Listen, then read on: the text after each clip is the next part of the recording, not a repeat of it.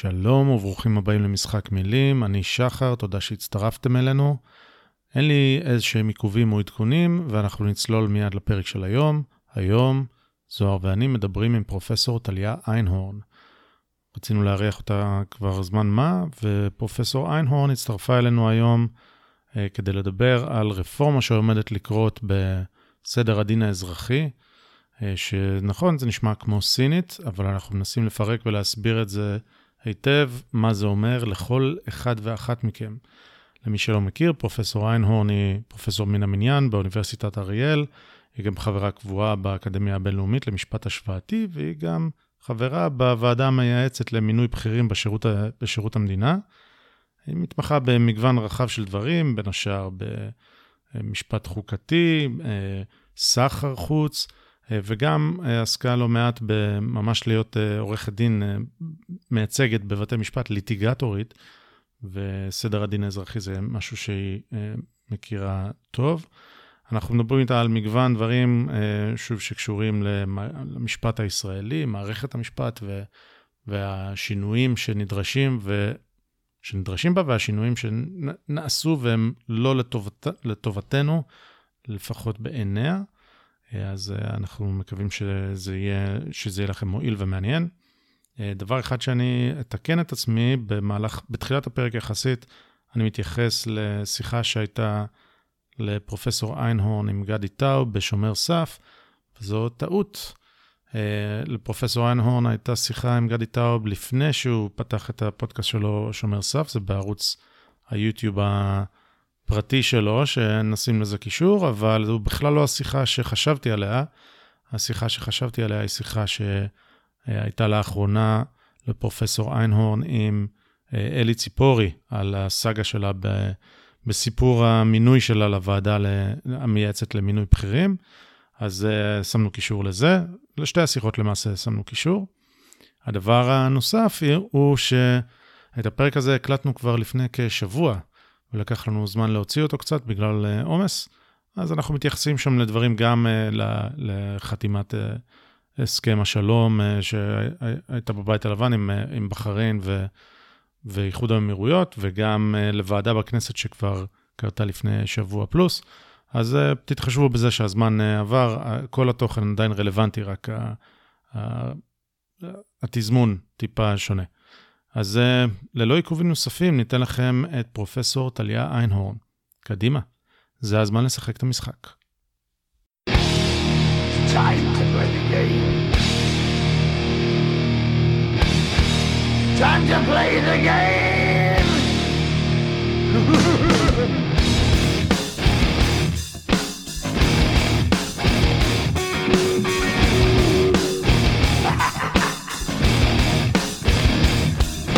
It's all about the game and how you play it. All about control. And if you can take it, all about your debt. And if you can pay it, it's all about pay. And who's gonna make it? שלום וברוכים הבאים למשחק מילים, אני שחר ואיתי כרגיל זוהר, אהלן זוהר. שלום, שלומך. מצוין, אני מזכיר שזה הפודקאסט שבו אתה ואני מנסים להישמע קצת יותר חכמים ממה שאנחנו, ולא מצליחים. לא מצליחים. ואם תחשוב על זה זוהר, אפשר לפרש את זה לשני הכיוונים. גם, תס... גם לכיוון אחד וגם לי. לכיוון אחר. תחשוב על זה. יפה. אז רגע לפני שכולנו נכנסים לסגר, ועוד רגע לפני שבו אה, נהרות של אה, תיירים מהמפרץ מגיעים ל, לירושלים והפוך, כל הישראלים אה, נופשים על החופים ב, באיים המלאכותיים שבדובאי, כן? אה, אז רגע לפני הדברים האלה, אנחנו שנייה צריכים אה, להתעסק בדברים שלדעתנו לא עוסקים בהם מספיק בתקשורת הישראלית, והם מאוד מאוד חשובים ברמת אה, זכויות הפרט, זכויות האזרח, איך ההתנהלות של האזרח הקטן אל מול המדינה הגדולה. אה, ואנחנו נדבר לצורך העניין עם פרופסור טליה איינהורן, שלום לך. שלום, ערב טוב, אחר צהריים טובים, כן. שלום, תודה רבה על הזמן, ש... תודה שהצטרפת אלינו. אה, ו... תודה לכם על ההזמנה. אנחנו חושבים שאין מומחית גדולה ממך לדבר על הנושא שנדבר היום, וזה באמת משהו ש, שמאוד חשוב לכל אזרח, הרבה אנשים לא שמים לב לזה, כי קצת דיברנו על זה לפני שהתחלנו להקליט, מי שלא לא נתקל במערכת, אז לא מבין את, ה, את, את גודל האירוע ולא מבין את החשיבות, אבל ברגע שבטעות, לרגע, נשאבת למטחנת הבשר הזאת שנקראת, אה, אה, אני, אני אקרא לה מערכת המשפט, או מצאת, מצאתם את עצמכם בבית משפט, לא משנה באיזה סוגיה, אז הכל הופך להיות מאוד מאוד ברור, ואתם כמו צבי בפנסים, מחכים רק שייכנס בכם האוטו. אז, אז כדאי להבין גם לפני מה קורה, אה, ו, וזהו. אז בואי, לפני שממש נציג את ה... הכותרת שנתנו זה הרפורמה בסדר הדין האזרחי, אבל יהיו פה עוד דברים שנגלוש אליהם. אז בואי נתחיל בזה שאת תציגי את עצמך בקצרה, ו... ונזרום משם. אני, שמי טליה איינהורן, אני פרופסור מן המניין באוניברסיטת אריאל וחברה קבועה, טיטולר ממבר, באקדמיה הבינלאומית למשפט השוואתי. יפה. אה, את אה, תפקידים ציבוריים שעשית בעבר, או את יכולה להרחיב טיפה? אה, התפקיד הציבורי העיקרי שלי בשנתיים האחרונות הוא הוועדה המייעצת למינוי בכירים בשירות המדינה, שמדובר בשבע משרות בשירות המדינה, שבהן הוועדה המייעצת מתייחסת למינוי שהוצע על ידי הממשלה בהיבט מאוד צר של טוהר המידות. אנחנו לא מאתרים את המועמדים וכן הלאה, אנחנו רק מייעצים לממשלה באמת ועדה מייעצת, לא פחות ולא יותר, בעניין אה, מאוד אה, ספציפי, זהו.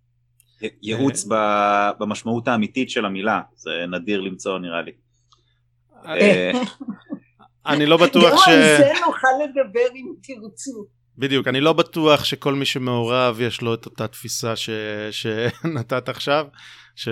שלא לא מאתרים וש... לא משנה. לא, שלא נגיד... מאתרים זה ברור, הוועדה הזאת בפירוש, להפך. רק מקבלת אה, רשימה, נכון. אני אגיד לך נכון. יותר מזה, בחודשים האחרונים ניסו, אה, כלומר כי החלטת הממשלה מדברת על כך שמציגים בפנינו מועמד אחד ואת המועמד הזה אנחנו בוחנים. עכשיו כשהציעו לתת לנו שלושה מועמדים שזה גם מנוגד להחלטת הממשלה אמרנו לא תודה כי אם אנחנו נתחיל לכתוב על כל מועמד אנחנו נהפוך לוועדה מדרגת. ואנחנו גם את זה לא רוצים. על כך שהוועדה שלנו היא באמת מה שהיא וזה שונה מוועדות אולי אחרות שהן גם, יש בארץ ועדות איתור, יש בארץ יועצים, מתחיל ב- ביועץ המשפטי לממשלה שתפקידו נהפך בעצם לרשות רביעית. אבל על זה אם תרצו נוכל לדבר בהמשך, זה לא קיים באף מדינה אחרת הדבר הזה, אבל נדבר על זה בהמשך אולי. זה, זה בטוח uh, ייכנס לשיחה פה. אנחנו לא נדבר על הסאגה שהייתה במינוייך לאותה ועדה. מי שרוצה לשמוע פרטים שידירו אולי שינה מעיניכם, מוזמן להאזין לפרק שעשה יקיר הפודקאסט uh, גדי טאוב איתך בשומר סף. לא זוכר את המספר, אבל שומר סף uh, איתך uh, פרופסור איינהורן. שם את מספרת את התלאות שהמערכת העבירה אותך רק כי מישהו רצה למנות אותך לוועדה הזאת. אז... אבל אתה יודע, בכל, בכל רע יש גם טוב. ויצא מזה דבר אחד שהוא טוב מאוד, כי אני עשרות שנים עוסקת במחקר, מפרסמת מאמרים וכן הלאה. ואחרי שעברתי את כל מה שעברתי, התחלתי לצאת לציבור באופן פתוח יותר, לשתף את הציבור במסקנות של המחקרים שלי, לפרסם מאמרים במדיה, לא, גם בטוויטר, אבל גם בישראל היום. ו... ובאופן הזה וגם אה, מדי פעם בטלוויזיה. כלומר נהייתי הרבה יותר פתוחה לתקשורת מכל מה שהייתי בכל תראה זה מצחיק להגיד את זה בכל עשרות שנותיי ישבתי ביני לבין המחשב בעצם. משבע בבוקר בערך עד כמעט שתיים לפנות בוקר. וגם זה בעצם לטובה כי זה אפשר לי לעבוד וללמוד בשקט את כל מה שהייתי צריכה כדי כיום לצאת עם זה. כן, אם כבר גררו אותך לאור השמש, אז uh, לאור הזרקורים, כן. לאור השמש, אז, אז, uh, אז קדימה, עד, עד הסוף. ויש, uh, את יודעת, זה ביקורת שיש הרבה פעמים על מדע באופן כללי, גם פיזיקאים וזה שכותבים מאמרים שאף אחד לא יכול להבין, וקורא את זה רק העוזר מעבדה שלהם, ואז יש מאמר משנה עולם, שקראו אותו שני אנשים, לעומת פיזיקאים שאולי הם, אולי הם לפעמים בדרג נמוך יותר, אבל ברגע שהם מנגישים את מה שהם עושים, ההשפעה שלהם היא הרבה יותר גדולה. אז זה, זה תמיד האקדמיה צריכה לאזן בין להגיע לקצוות המחקר לבין זה שהציבור צריך להפנים וזה לא, זה לא, מאמר הוא לא שם בשביל, בשביל שהוא יחיה אצל מישהו בכונן. אה, תוכלי, תוכלי באמת אולי לסכם או לספר לנו מה, מה תחום העיסוק שלך במחקר, מה בגדול? טוב, אז כך, את התואר השני עשיתי במשפט חוקתי על חופש הביטוי בעצם. הספר יצא על הגבלת סיעה בעלת מוצא גזעני לפי סעיף 7א לחוק יסוד הכנסת, אבל בשביל זה צריך להבין עד הסוף מה זה חופש הביטוי, שזה לא רק לעמוד עם דוכן אה, בכיכר העיר ולצעוק, אלא גם המשמעות של הזכות לבחור וגם הזכות להיבחר שהיא בעצם משפיעה על זכות הבוחרים, כי הבוחרים הם שרוצים לבחור אדם מסוים ולא אדם אחר. אז את התואר השני עשיתי משפט חוקתי. את הדוקטורט, אגב אני צריכה לומר גם שהייתי 11 שנים עורכת דין בשטח. כלומר שש שנים הייתי ליטיגטורית מה שקוראים היום אז לא הייתה מילה כזאת אבל שש שנים הופעתי בכל בתי המשפט התמחיתי באחד המשרדים הטובים בארץ בשעתו אצל דוקטור רוטנשלח ואליהו גיצלטר שניהם ז"ל שאני חייבת להם הרבה מאוד בתובנה שלי גם לגבי איך מנהלים משפט ודברים נוספים. אז שש שנים הופעתי בבתי משפט בכל הערכאות כולל בג"ץ ועוד חמש שנים עסקתי בחוזים בינלאומיים, עבדתי בתעשייה, בניהול משא ומתן על חוזים בינלאומיים, כך ש... עכשיו בשנתיים האחרונות עשיתי גם את התואר השני ובמשפט חוקתי כמו שאמרתי, נושא אחר לגמרי, ואז בעלי נשלח על ידי חברת IBM לדנמרק עכשיו נסענו לדנמרק עם ארבעת ילדינו והדבר שיכולתי לעשות בעצם היה דוקטורט. עשיתי באוניברסיטת המבורג במכון מקס פלנק בהמבורג מנהל המכון.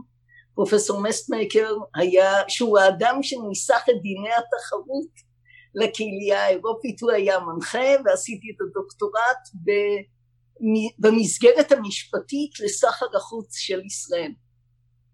אה, בין הלכה למעשה כלומר ומול על הבסיס של ההסכם בין ישראל לבין הקהילה הכלכלית האירופית.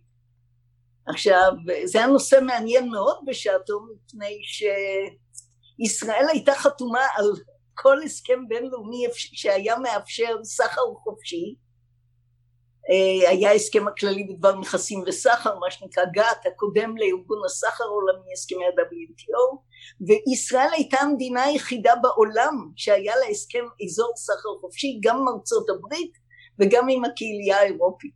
כלומר לכאורה היית אמור לראות סחר זורם מכל הכיוונים. וכשבדקת והתחלתי לבדוק את זה ראיתי שאתה לא יכניס, יכול להכניס כמעט מחט למדינת ישראל. אין, אין סחר חוץ בכלל, הגירעון המסחרי של ישראל היה עצום. אז מתי מדובר? ו... איזו תקופה מדובר? אה, אני, אה, מדובר, התקופה של הדוקטורט היא מסוף 90 עד 93. Mm-hmm. בינואר 94 קיבלתי את התואר. עכשיו, העניין הוא כזה, וכשישבתי ללמוד את זה גיליתי שהכל תקוע במשפט הישראלי. כלומר הדין הישראלי באותו זמן היה כזה בעיקר תקנות, עניינים, תקנים, מה שאתם רוצים, לא אפשר כניסה של מוצרים מתחרים בתעשייה הישראלית. ומה התוצאה? שבישראל הרי אנחנו מדינה קטנה, מונופולים, קרטלים שמוכרים לציבור במחיר מופקע לחלוטין, סחורה באיכות ירודה. ובניגוד אגב גמור למה שהתחייבנו עליו בהסכם הבינלאומי. ואז התחלתי לבדוק למה ואיך ומה קורה וכן הלאה וגם באתי עם הצעות פרקטיות מה לעשות שעורכי דין טובים למשל כאשר ניסו לעצור את הכניסה של גלידה הגנדז לארץ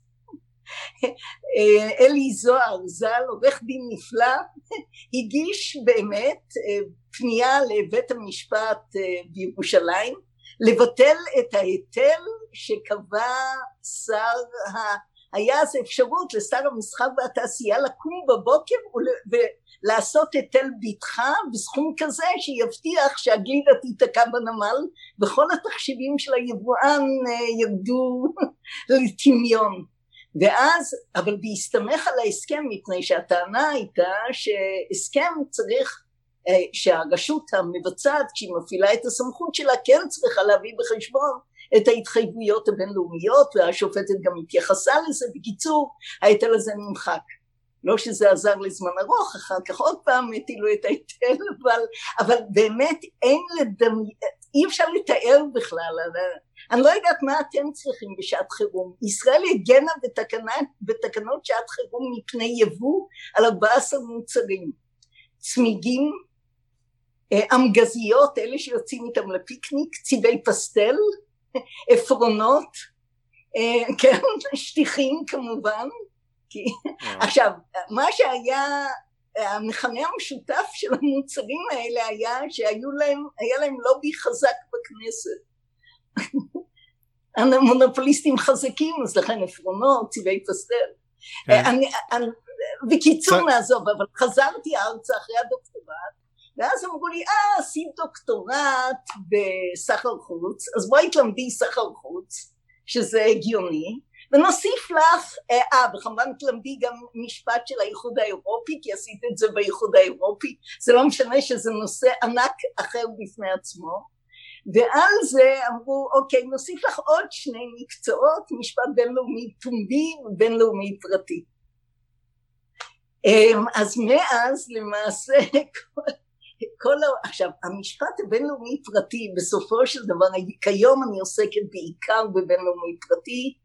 אה, אגב כבר לצורך הדוקטורט הדבר הראשון שנאמר לי באוניברסיטת המבורג היה שאם אני רוצה לעשות שם דוקטורט ואני חושבת לעשות את זה בלי לקרוא את כל החומרים בגרמנית וצרפתית go elsewhere. עכשיו כך זה כמובן אנגלית זה, זה ברור מאליו אבל אנגלית היא שפה ראשונה או שנייה שלי אז זאת לא הבעיה. אבל אה, צרפתית למדתי קצת בתיכון, כשעבדתי בתעשייה למדתי היטב ספרדית, אז צרפתית הייתה בעיה פתורה פחות או יותר, גרמנית לא ידעתי מילה גם לא יידיש. שבעת השבועות הראשונים של הדוקטורט היו משהו כמו שבע בבוקר עד ארבע אחר הצהריים, שלוש שעות שינה, שבע בערב עד שלוש לפנות, עד ארבע לפנות בוקר, שלוש שעות שינה, ובשבעה שבועות שלמדתי את ספר הדקדוק הגרמני. אולפן לבד? אולפן לבד כזה? אה, כן, כי גרנו, סליחה, כי גרנו בדנמרק, ובדנמרק אין לי גם מה ללכת למקום גטר, וגם הייתי צריכה לעשות את זה מהר. אז אה, כן, המורה לגרמנית בתיכון של הבנות הייתה גם המורה לגרמנית של משרד החוץ הדני. אז היא נתנה, שלחה אותי לקנות את הספר הזה, הייתי שולחת לה את המחברות עם התרגילים והיא הייתה מתקנת לי אותם ושעה בשבוע היינו נפגשות לדון בשאלות שנשארו פתוחות, זהו. אוקיי, okay, בקיצור, אז... עכשיו, כיום אני עוסקת בעיקר, אני רק אומר את זה בבינלאומי פרטי. בינלאומי פרטי זה כל המשפט הפרטי כשהוא חוצה גבול מדינתי. עכשיו, להבין אה, בעיקר שלושה נושאים כמובן, אבל איזה דין חל, אה, סמכויות השיפוט הבינלאומיות וההכרה באכיפה של פסקי דין, וכמובן כל הנושא של התדיינות בינלאומית, מה קורה להתדיינות בישראל כאשר מעורב בה גורם זר. או אם, נסכם את זה במשפט אחד, את עשית דוקטורט בלהביא את אגנדס לארץ ו... והצלחת. יפה, תודה. כן. מצוין, מצוין. אגב, רק על, על כל מה שאמרת, על המגבלות של היבוא והמכסים והכל, צריך, אה, סתם משהו שעלה לי בראש, שאומרים קפיטליזם חזירי, מתכוונים לסוציאליזם, זה בעצם מה, ש... מה שאנחנו רואים. אבל, אבל אה, נושא אחר, נושא אחר. אבל נושא אחר. כן, זה הבינלאומי, זה המהדורה השנייה, ובשלושה בספטמבר הורדתי את המהדורה השלישית, שהיא תהיה בת כאלף אה, עמודים. איזה ספר זה? תני לנו את השם. Private International Law in Israel. אוקיי, זה הספר שלך. זה התחום, כן. אגב, תחום נוסף גדול באמת שלי הוא ה... אה, כל הנושא של המעמד של ארץ ישראל ויישובה, שאת זה הייתי צריכה ללמוד כדי ללמד משפט בינלאומי פומבי. ואז ירדתי לרזולוציה המלאה להבין מה המעמד באמת של יהודה ושומרון במשפט הבינלאומי, כלומר לא שטחים כבושים, חשוב להגיד את זה. יפה, אז, אז רק, רק מהאקספוזיציה הזאת וכמות הנושאים כן. שהיית צריכה ללמד באוניברסיטה, אפשר להבין שהפרק הזה לא יספיק. אה, אבל אנחנו אה, ננסה לא להתמקד במשהו, ננסה להתמקד במשהו ו, ולמצות אותו איתך, ונצלול לנושא שלשמו התכנסנו, ו, ו, אה, והוא הרפורמה ש... הצהירו עליה, שר המשפטים כבר uh, החליט שהיא תתחיל בינואר, אם אני לא טועה, בינואר 2021, נקראת הרפורמה בסדר הדין האזרחי. Uh, אתמול גם היית ב... בדיון בוועדת החוקה של הכנסת, uh, נכתבו מאמרים בנושא על ידך ועל ידי אחרים, ואנחנו מנסים להבין מה, uh, מה זה הדבר הזה, וכדי שנבין, מכיוון שאנחנו הדיוטות, אנחנו מנסים להבין מה, מה זה סדר דין אזרחי קודם, ואחרי זה בואי נדבר על רפורמה, אחרי שנבין על מה אנחנו מדברים. צריך להבין, המשפט הפרטי הוא מג... מגילת הזכויות הכלכליות של אדם, בחבר... אדם בחברה ליברלית. כלומר, אה, כשאנחנו מדברים על זכויות אדם וכן הלאה, מאוד חשוב שתהיינה יהיה ברור מתי, מי הוא הבעלים, שתהיינה זכויות קניין ברורות, ויש קטלוג כזה של זכויות, כן, אם אני בעלת הדירה שלי וכן הלאה, אם יש, חשוב, ש, חשוב שיהיו דיני קניין ברורים, חשוב שיהיו דיני חוזים שאפשר יהיה להעביר קניין מאדם אחד למשנהו, חשוב שיהיו דיני נזיקין שיפצו אנשים על בעיות שנגיד אם פגע אדם שאין לי חוזה איתו, כן? אם קניתי מוצר פגום מהיצרן והיצרן לא מכר לי את המוצר ישירות, אז אני צריכה כלי כדי לתבוע אותו, אז צריך גם דיני נזיקין שייתנו לי את העילה כנגד היצרן, או עילות אחרות, אם זה מטרד או כל הדברים האלה, אנשים שלא בגלל חוזה אלא מפני שהם מזיקים לי וגורמים לי נזק והם אחראים לנזק, לא כל נזק אנשים גם אחראים לו. אז uh, המשפט צריך להגיד לך מי אחראי כלפי מי וכן הלאה. אז יש לנו דיני קניין, דיני חוזים, דיני נזיקין, יש דיני עשיית עושר ולא במשפט, כלומר אם אני מתעשרת על חשבונו של מישהו אחר, אז לא, נגיד מישהו הפקיד בטעות כסף בחשבון שלי. עכשיו הוא רוצה את הכסף חזרה, האם מכוח מה אני חייבת להחזיר לו, כן? אז יש דין שנקרא התעשרות שעושה עושר ולא במשפט. כן? זה אז בעצם... לוקחים ממני את הדבר הזה ונותנים אותו לאותו אדם שזה שלו בעצם. אז, אז בגדול, אם אני, תקני אותי אם אני טועה ואני בטח טועה, כל, אה, כל אה, לא יודע איך לקרוא לזה, עימות, דיספיוט, אה, צריך להגיד את זה בעברית, כל דיספיוט שיש בין שני, סכסוך, תודה, כל סכסוך בין שני אזרחים פרטיים אה, ייכנס בתוך ה... תחת הרובריקה הזאת. לא, קודם דיברתי, עד עכשיו דיברתי על הדין המהותי, על המשפט הפרטי עצמו. עכשיו צריך גם מנגנון שמאפשר לי לאכוף את הזכויות שלי. אם יש לי זכות, ונגיד שפלוני מגיע לו שהוא הפקיד את הכסף בטעות בחשבון שלי, הוא רוצה את הכסף חזרה. אני יושבת בחיבוק ידיים ואומרת חפש את החברים שלך. אז הוא צריך מנגנון שהוא יוכל לבוא לבית משפט ולומר לבית המשפט תורה לגברת איינהורן לשלם לי את הסכום הזה או אם תמונה הגיעה שנגנבה הגיעה אליי בנסיבות אפילו אם אני תמת לב יכול להיות שהזכות היא עדיין בידי האדם שתובע אותה, יכול להיות שלא. אפשר בשיטות משפט שונות אגב קובעות כללים שונים לזה. אז uh, הוא יכול להגיש תביעה והוא רוצה סעד מבית המשפט. אותו דבר כל האנשים שנזקו בתאונות.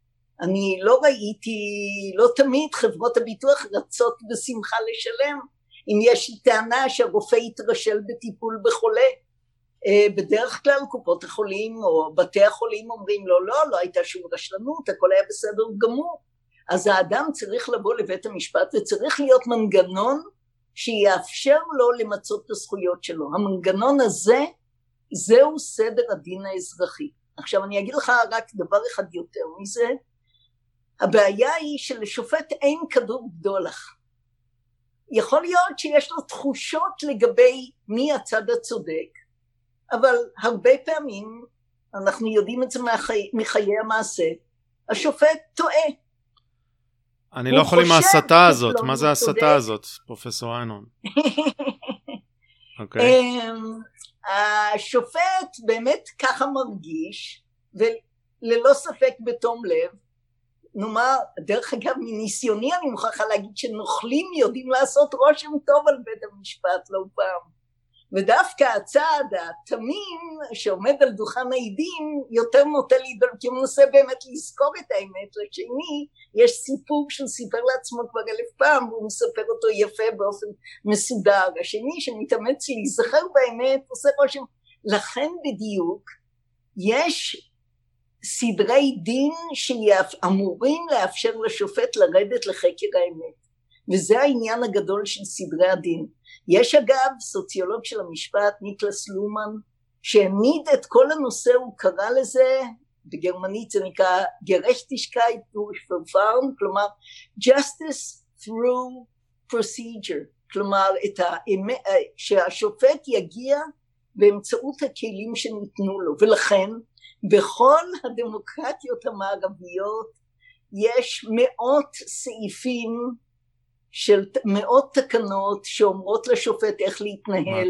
וגם במקום שיש לו שיקול דעת תסתכלו למשל ליודעי אנגלית לא קשה לראות civil procedure rules או CPR של אנגליה של ה-United Kingdom. לצד כל הכללים יש גם כל פרק יש practice direction שאומר לשופט בדיוק ובפרוטרוט איך להכיל את שיקול הדעת. וזה משהו שמגיע לאלפיים עמודים משהו כזה. אה, ואצלנו אם אתם רוצים שאני אמשיך הלאה לרפורמה או אתם רוצים עוד רגע עוד רגע עוד רגע. אוקיי אז כן. רק שוב כדי לתת את זה ברמת הכותרת כל פעם שזה לא המדינה נגד X מדובר על סדר דין אזרחי? אה, דרך אגב לפעמים גם המדינה היא צד באזרחי. לפעמים אני תובע את המדינה. ודאי. אתה יכול לתבוע את המדינה, אבל יכול להיות גם, אני מתארת לי, ודאי, משרד הביטחון מזמין נעליים, לא סיפקתי אותם. אז משרד הביטחון הופך לשחקן אזרחי. המדינה okay. אוקיי. יש לה אגב שני כובעים, כריבון, מה שקוראים כפיסקוס. כלומר, היא יכולה להופיע מהמילה פיסקל, היא יכולה להופיע גם בהיבט האזרחי לגמרי שלה. אוקיי. Okay. ואז זו תביעה אזרחית. לא אבל, בגץ. אבל להבדיל, יש את, ה, כן. את הצד הפלילי של המדינה. כלומר, אם מישהו גנב משהו ואנחנו רוצים להכניס אותו לכלא על גניבה, אז, כן. אז נגיד את זה אחרת. אם מישהו גנב ממני משהו, מהחנות שלי, בא, שדד אותי באקדח. אז אני... יש הבדל בין שדד לגנב כמובן. אני יודע, שדד, החמרתי את זה בכוונה. כן. אז okay. אוקיי. שדדו אותי, אני אולי יכול לנהל מול אותו בן אדם משהו אזרחי, כלומר תפצה אותי, נכון? אני יכול? כן. אבל, אבל כדי להרשיע אותו בשוד... כן. אוקיי, זה יכול להיות חלק נספח לדין הפלילי, אבל להרשיע בן, בן אדם בשוד, בפשע מה שנקרא, זה רק, התובע לא יהיה שחר, התובע יהיה מדינת ישראל. יש לזה חריג אחד נגיד בתביעות דיבה שאתה יכול להגיש מה שנקרא קובלנה פלילית פרטית אבל זה זאת נגזרת קטנה. היוצא מן הכלל שמעיד על הכלל, אוקיי. ברגע, אה. ש... ברגע שמדברים על דיני עונשין, דיני עונשין הם, אה, הם במסגרת המדינה, זה פלילי כלפי המדינה, כלפי למעלה, המדינה היא זאת ש... שמנהלת את הדיון לפי חוק סדר הדין ו... הפלילי, שאגב גם הוא דווקא טעון רפורמה רצינית אצלנו. אז, כן. אז פס, פסקי דין או גזרי דין של, אה, של בית דין אזרחי יהיו תמיד לא, פסקי דין, אין גזר דין. לא, לא כן, אז זהו, אז, אז אין, אין, אי אפשר להכניס בן אדם לכלא בדין אזרחי, או שאני טועה. למרבה המזל, לא. יש מצב אחד של ביזיון בית משפט, אבל זה הליך פלילי, זה, זה הליך שהוא כמעט על גבול הפלילי. אבל כ... כ, כ אני זוכרת עורך דין שאמר פעם לשופט בבית המשפט המחוזי, הייתי נוכחת באולם באותו יום, אני האחרון שיבזה את כבוד בית המשפט, והשופט ענה לו, אני מקווה מאוד שאתה האחרון ושלא יהיו לי עוד שניים שלושה כמוך. כן, לא, אבל בכפוף לעניין הזה, לא מכניסים אדם בכלא. ככלל זה לא, זה לא מה שקורה, אוקיי. אוקיי. לא נכנסים לכלא, אבל אז מדובר תמיד בתשלום כספי או, או, או שווה ערך לזה, אבל אם אני לא משלם... או חפץ, אני יכולה עוד צו מניעה, יכול להיות כן. שאני רוצה למנוע מישהו מילה. נכון. מישהו מטריד אותי, מנסר לי את המוח כל יום. כן. בשעות גם בשתיים לפנות בוקר נגיד, אז אני יכולה לפנות ולבקש מבית המשפט צו נגדו. יש היום גם מה שנקרא, טוב, נעזוב, צו אם אני, אם, אם אני קיבלתי, אה, אני צריך לפצות מישהו בגלל פסק דין אזרחי, ואני לא משלם, זה יכול להידרדר לפלילי? זו, זו, זה המדרוג? יש הוצאה לפועל, יש הוצאה לפועל, הליכי הוצאה.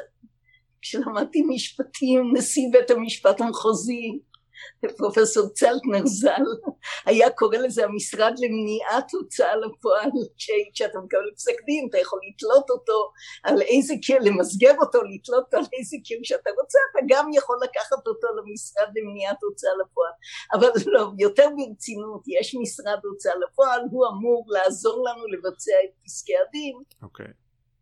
אוקיי, okay, כן. בסדר, אז, אז זה הרקע ועכשיו כן.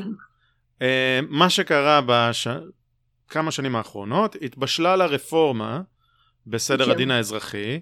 אה, את, אה, את תיארת פה בשיחתנו הקצרה לפני, ה, לפני ההקלטה את הספר של נשיא בית המשפט המחוזי בדימוס. כן. אורי גורן. אורי גורן, סליחה, כן. שכתב ספר עב כרס שמעדכן אותו מהדורות. זה המהדורה 13. כן, 13 מהדורות. זאת המהדורה 13, כן. ספר קצר. ולפניו היו שבע מהדורות של נשיא העליון, השופט זוסמן. המהדורה האחרונה יצאה עם המשנה לנשיא, אה, השופט אה, שלמה כהן. אז אה, כן. אגב, עוד, עוד, אגב, עוד שאלה קטנה. השופטים, אין, אין להם תחום התמחות, הם, הם גם אזרחי וגם פלילי, נכון? אין, אין שופט לא, שעוסק לא, רק באזרחי. אני חושבת שבדרך כלל יש בין אזרחי לפלילי והיום יש גם מחלקה כלכלית בבית המשפט המחוזי mm-hmm. בתל אביב אז uh, אני חושבת שכן יש מנסים ליצור את זה לפעמים okay. אוקיי. שופטים גם uh, עוברים ממקום mm-hmm. למקום אוקיי okay, אז, כן, לא...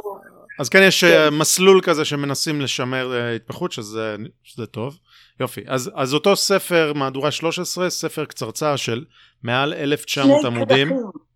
כן, שני כרכים עבי כרס. שמספר את... קטנות. כן, שמספר את כל, ה... את כל סדרי הדין, מראה לנו את התמונה של זה. הוא מסביר לו, הוא לוקח, אני אסביר, הוא לוקח את, ש... הרי יש היום בין 600 ל-700 תקנות. עכשיו על 600-700 התקנות האלה היו הרבה להסביר. דיונים, כי הרי צריך טקסט משפטי, אתה לא קורא אותו אף פעם כמו איזה קטע מספרות. אלא אתה צריך לפרש וכשהדברים וגם צריך להבין שום חוק לא באמת פותר את כל המקרים כי אחרת מי שמנסה לעשות חוק כזה לא יסיים את כתיבת החוק. אז אתה בוחר קטגוריות ובקטגוריות האלה אתה מטפל. מדי פעם אתה, אתה אבל זה מטופל על ידי הפסיקה כי הרי מה עושה השופט? כשבאים לפניו צדדים צריך, זה עוד דבר אחד מאוד חשוב להבין בעולם המשפט באים צדדים ואין תשובה ברורה בחוק או בתקנות או בפסקי דין קודמים. השופט לא יכול להגיד לצדדים תשמעו צדדים יקרים שמעתי אתכם. הלב כואב הבנתי בדיוק מה אתם רוצים אבל אין תשובה בחוק. אני אחכה עד שהכנסת תחוקק או עד שהשר מבטיח לכם שאתקשר באותו רגע. אין דבר כזה. המצב של נון ליקוויט לא ברור לא קיים בעולם המשפט. זאת אומרת, למה? כי החוק תמיד יהיו בו חסרים, מה שקוראים לקונה, אבל שיטת המשפט היא לעולם שלמה. ובכל שיטת משפט יש לשופט דרך לפתור גם את מה שלא נאמר באופן מדויק. הדבר הראשון הוא היקש, ויש עוד כללים איך אתה עושה את זה. עכשיו, כל החוכמה הזאת שמצטברת לאורך שנים על התקנות הקיימות, שאגב עברו מספר תיקונים, תיקון די רחב בתשמ"ד, וגם עכשיו בהחלט יש מקום לתיקונים נוספים גם בעקבות פסקי דין דרך אגב שהצביעו על בעיות בתקנות. כל הדבר הזה השופט גורן מכנס אותו ואומר הנה בפסק הדין האלה והאלה והאלה פירשו את זה ככה וככה וככה וכן הלאה ומסביר גם מה אפשר לעשות לנוכח בעיות כלומר הספרות המשפטית עוזרת לך מה לעשות עם ה-600-700 תקנות בלבד שזה... היא, היא עוזרת לך המינימום. בתור שופט בעיקר, נכון? מה? היא עוזרת לך גם בתור שופט. לא, גם, כ, גם כשופט, גם. אבל גם כעורך כן. דין. צריך להבין, בשיטת המשפט שלנו, זה עוד דבר מאוד חשוב להסביר, היא נקראת שיטת משפט האדברסרית, שהיא בכל העולם של המשפט המקובל, אנחנו את זה קיבלנו מאנגליה. מה זאת אומרת? באים שני הצדדים לשופט, שאמור להיות כמו שחקן כדורגל פחות או יותר, כלומר אם הם עושים פאול אז הוא ישרוק, ש... שופט אבל כדורגל, הם, כן. כל אחד מהם מציג את העמדה שלו באופן, מאיר עליה את האור החזק ביותר, והשופט צריך לרדת לחקר האמת מתוך העדויות שהוא שמע על סמך ששוב הכל בנוי על, על סדרי דין, על סדרי דין ודיני ראיות. עכשיו השופט הוא, הוא לא אמור לנדב בעצמו לא הסברים משפטיים ולא הוא לא אמור לייעץ לצדדים להפך כשאתה פותח נגיד את הספר של הנשיא זוסמן הוא אומר שאם השופט א' שהשופט ייזהר מלהתערב כי אז הוא הופך את עצמו אולי עוזר לצד מסוים על חשבון הצד האחר אבל אם הוא עומד להתערב אז רצוי שהוא יאמר את זה, הוא צריך לומר את זה לשני הצדדים, לומר להם היי hey, יש כאן טענה שלא טענתם לגבי ה... אני מזמין אתכם לטעון לגבי הטענה הזאת שאני חושב עליה אז okay. אוקיי. זאת השיטה. עכשיו יש שיטת המשפט הקונטיננטלי או המשפט האזרחי שמקובלת בכל היבשת אירופה חוץ מ... מה שקורה מעבר ללה מאנש, כלומר אנגליה וצפון אירלנד, ויילס וארצות, אה, אה, וגם היא מקובלת בדרום אמריקה, בסין, יפן, רוסיה וכן הלאה, והשיטה הזאת היא נותנת לשופט תפקיד אחר לגמרי בדיון. אז השופט, אה, והשופט שבקונטיננט הוא מנהל את המשפט, זה עולם אחר, העורך הדין לא אמור אפילו להכין את העדים. זה נחשב רע. זה בדיוק להפך אצלנו הרי אנחנו יודעים שאתה לא מעלה עד על דוכן העדים אתה לא יודע מה הוא הולך להגיד. ואתה מתכונן איתו אתה לא מכניס לו דברים לפה אבל אתה שומע היטב את הגרסה שלו.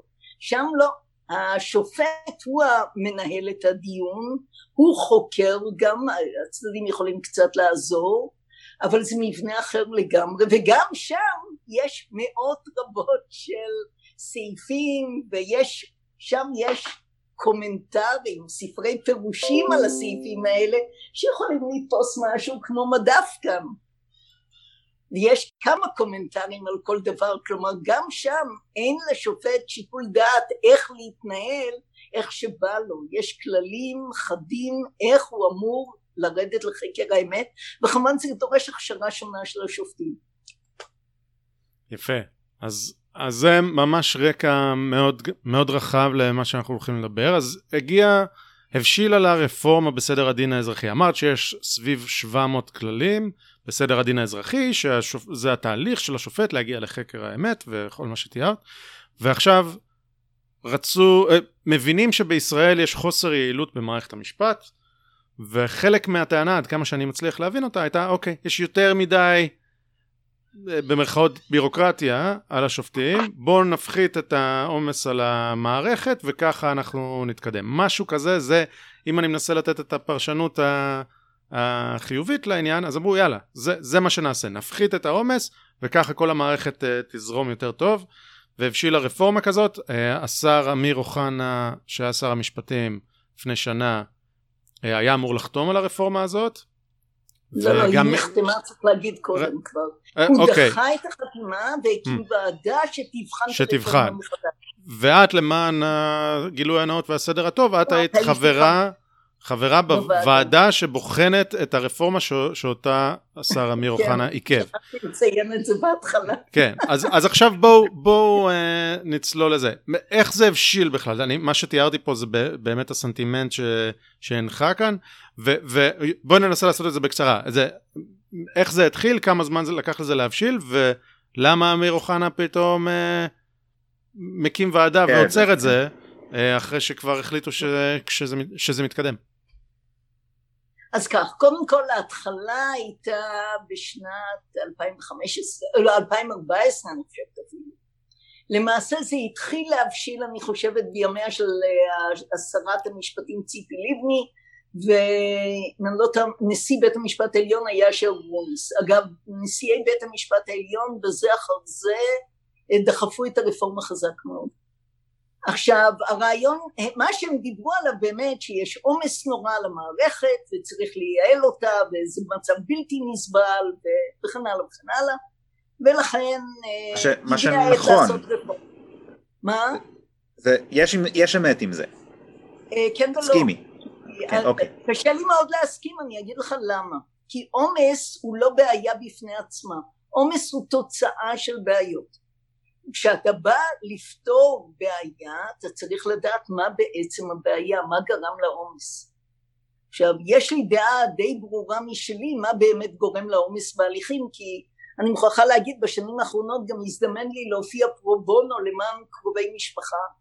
ואני די בהלם ממה שראיתי בהשוואה למה שהיה קיים לפני שנים רבות. אמ, עכשיו, אה, אבל נחזור לעניין הזה עכשיו. אה, אז אגב, לעניין העומס עצמו, יש דוח של הנהלת בתי המשפט שאומרת שתיק במחוזי אה, נמשך בממוצע שישה עשר חודשים ובשלום אחד עשר חודשים. כלומר זה אומר דבר אחד, שלא בכל התיקים יש עומס. ולכן מה שהיית מצפה זה לבחינה של סוגי ההליכים השונים, רק רגע, לבחינה של סוגי ההליכים השונים וגם לבחון בתוך ההליך המשפטי איפה התיקים נתקעים ולמה הם נתקעים. במקום זה אמרו אוקיי נעשה 180 uh, תקנות. כלומר נזרוק לפח את הבין 600 ל-700 שיש לנו היום נעשה 180 חדשות אגב הן לא דומות ה-180 האלה למה שהיה. נמ, נמציא משרה חדשה של מזכירים משפטיים שלא קיימת בכלל, שהם גם יעמדו בשער הכניסה לבתי המשפט, ו... וגם אה, נרחיק את הצדדים מבית המשפט ישר בהתחלת הדיון, כלומר שקודם כל הצדדים ילכו ביניהם ויסכמו מהם אה, נקודות המחלוקת, ואחר כך שהצדדים ילכו לפגישה מה שנקרא מהות, שיסבירו להם את נפלאות הגישור. ואם הם ירצו הם ילכו אחר כך לגישור. ואם הם לא ירצו יחזרו לבית המשפט. ואם הם ילכו לגישור ולא יצליחו והורידו את הסף של זה ל-40 אלף שקל כלומר כל תביעה מ-40 אלף שקל צריכה לעבור את כל ההליכים האלה לפני ו- כמה היה הסף לפני? ויש עוד שורה שלמה של צעדים שמשנים לגמרי את כללי המשחק צמצמו מאוד את מספרי העמודים בכתבי טענות אה, ממש מגב... זה מגבלה, ל... מגבלה לכמות מגבלה עמודים? חריפה מאוד מאוד, לא איזה מגבלה? קטנה. אה, תכף אני אגיד לך שנייה. לא צריך צריך מספר. מדויק, אבל אנחנו מדברים על עשרה לא, עמודים? זה או ש... מד- מדברים על פחות מעשרה עמודים, תכף אני אגיד לך. אה, כן. אה, נותנים גם הגדרות על- של אה, מרווח בין שורות כן, וגודל פונט? על, על שישה עמודים, בבית משפט שלום שישה עמודים, שלהם צריך גם להוסיף אה, איק, תמצית של ארבעה עמודים, כלומר, סליחה, לא שישה, תקנו בינתיים לשבעה, אז שבעה עמודים בתמצית של ארבעה עמודים, okay. אוקיי. ובמחוזי זה... רק רגע, ולפני זה לא הייתה מגבלה? תשעה ושישה, לא הייתה הגבלה כמובן, כי תראה, okay. אוקיי.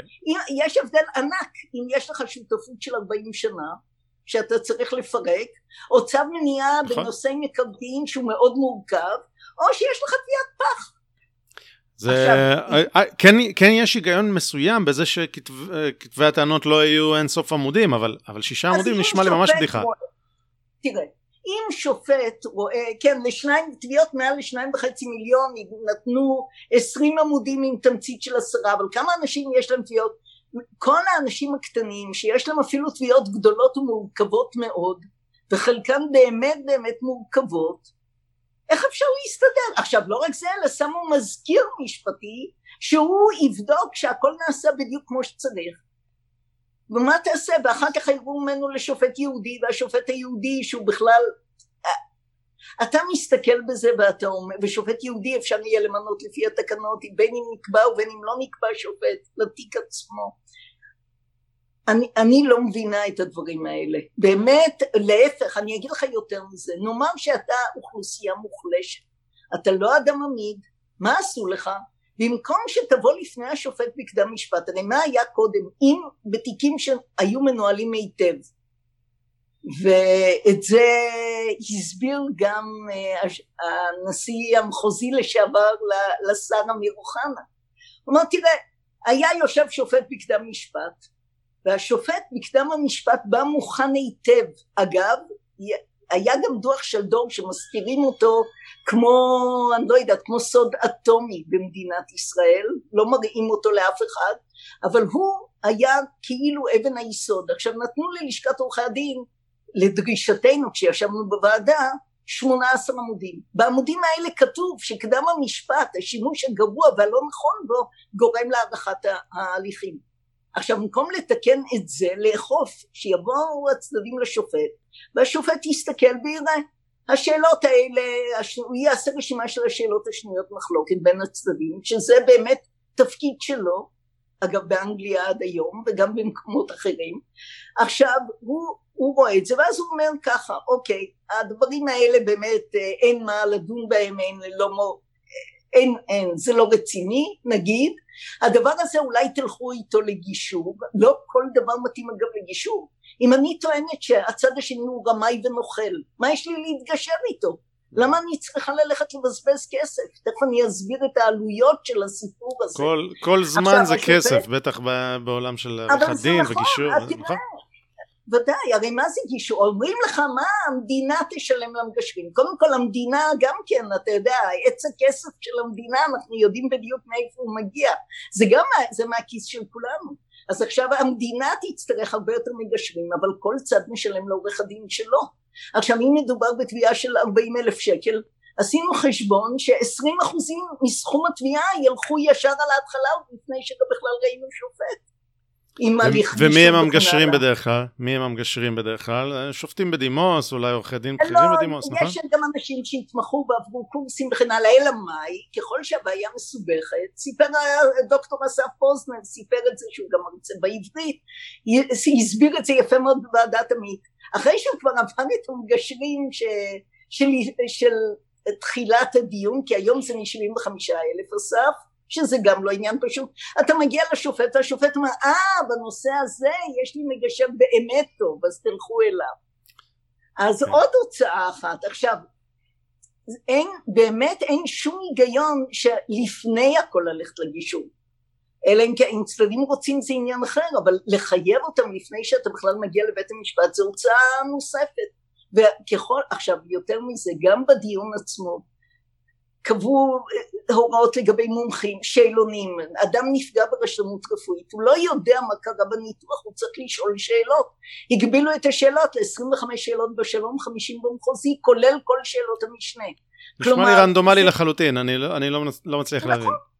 עכשיו, אם אתה תשאל מה הורידו לעומת כן מה, מכל הדבר הזה הורידו את כל החובות שהיו מוטלות על השופטים לפי התקנות היום שופט צריך לתת פסק דין תוך שלושים יום ואם לא, לא לבקר, להודיע לנשיא, לנשיא בית המשפט. טוב, הוא צריך לתת החלטה בסעד זמני תוך חמישה עשר יום, שזה סביר לגמרי, כי בדרך כלל מדובר בעניינים דחופים. את שתי החובות האלה העיפו דרך החלון, גם כן. למה? כלומר אתה שואל מה, מה קרה? כי הם לא מקיימים את זה היום. אז רגע אחד אם יש לכם תלונות כלפי המתדיינים נא להסתכל גם במראה. משהו שקורה אולי לא צריך לקרות ככה. אז אה, כן עכשיו אתה... אני יכול רגע לנסות לשים משהו על הקרקע ממה שאמרת נ, כן, ניתן דוגמה. כש, כשדיברת על המגבלה של שירדה מ-75 אלף ש"ח ל-40 אלף ש"ח מעל המגבלה הזאת חייבים ללכת למגשר. בעצם כל תביעה אזרחית שאני דורש פיצויים מעל 50 אלף ש"ח או ש... מעל 40 אלף ש"ח מעל 40 כן, או, ש... או שווי של 40 אלף ש"ח, אני לא יודע בדיוק איך זה עובד, אבל נכון. בוא, בוא נלך פשוט על כסף. אז עכשיו, אה, החובה של התהליך, חלק מהתהליך באופן אינהרנטי בכלל, זה לעבור דרך המגשר. אז בעצם אם יש לי אה, מש... יש לי סוגיה שאני צריך ליישב אותה ואני דורש 50 אלף ש"ח, אז אולי בעצם שווה לי לדרוש 39,999, כי, כי זה אומר שאני לא אלך למגשר, הכל יהיה יותר קצר, השכר טרחה שלי לעורך דין יהיה הרבה יותר נמוך כי זה יותר קצר, יש שכר שהולך למגשר, שאני לא יודע בדיוק איך זה הולך, אבל תיארת פה 20 אחוז, אז באופן... לא, המגשר עצמו זה המדינה, אבל עשינו חשבון על 20 אחוז אם יש ישיבת גישור, ונניח שיש רק תובע אחד ונתבע אחד לכל אחד עורך דין, ונגיד שישיבת הגישור הייתה ארבע שעות אפילו. אז על זה בנינו את זה, וגם ישיבת המהות צריך לזכור, שם זה... וזה בלי להביא בחשבון שני ימי עבוד, את ימי עבודה של שני הצדדים. כלומר הלכו להם ארבעה ימי עבודה. ארבע שעות, המגשר עצמו סליחה זה כן בתשלום, רק ההוא של המהות, מי שמקיים את המהות הוא בחינם, אז okay. ההוא אוקיי. שמקיים, אולי גם המגשר, אבל, אבל זה לא משנה, כלומר, אז המדינה תצטרך להעמיד יותר מגשרים, המדינה okay. תצטרך לשלם, זה, אין, זה אין, אין חינם בדיוק, זה המדינה, אין חינם, כן. אבל ה-20 אחוזים זה האדם עצמו, רק להביא בחשבון את השעות שלו ושל ה... אז תביעה של 50 אלף שקל שווה במקסימום 40 אלף שקל, אם את אומרת 20 אחוז, נכון? שווה במקסימום 40 אלף שקל. אם בסופו של הגישור לא הגעתי להסכמה, אם הגעתי כן, נכון. להסכמה נכון. נלכה, אז... אבל אם לא הגעתי להסכמה, אז... עכשיו זה לא בסדר. זה לא בסדר ואני בכלל לא אכנס לזה, אני אגיד אוקיי 39 999 אני בכלל לא נכנס לזה ובעצם אני מוותר על זכויות שאני חושב שמגיעות לי כי נכון. פרוצדורה. אה, אז זה ניסיתי רק לשים דוגמה קטנה, לשים את כל הדברים האלה, איך זה פוגע בעצם באזרח שאמור, לפחות לתפיסתו, לקבל איזשהו פיצוי. אגב, גם לא גמרנו בזה, כי אתה אז מגיע לשופט, לקדם משפט ראשון, ואחר כך אתה מגיע אולי גם לקדם משפט שני.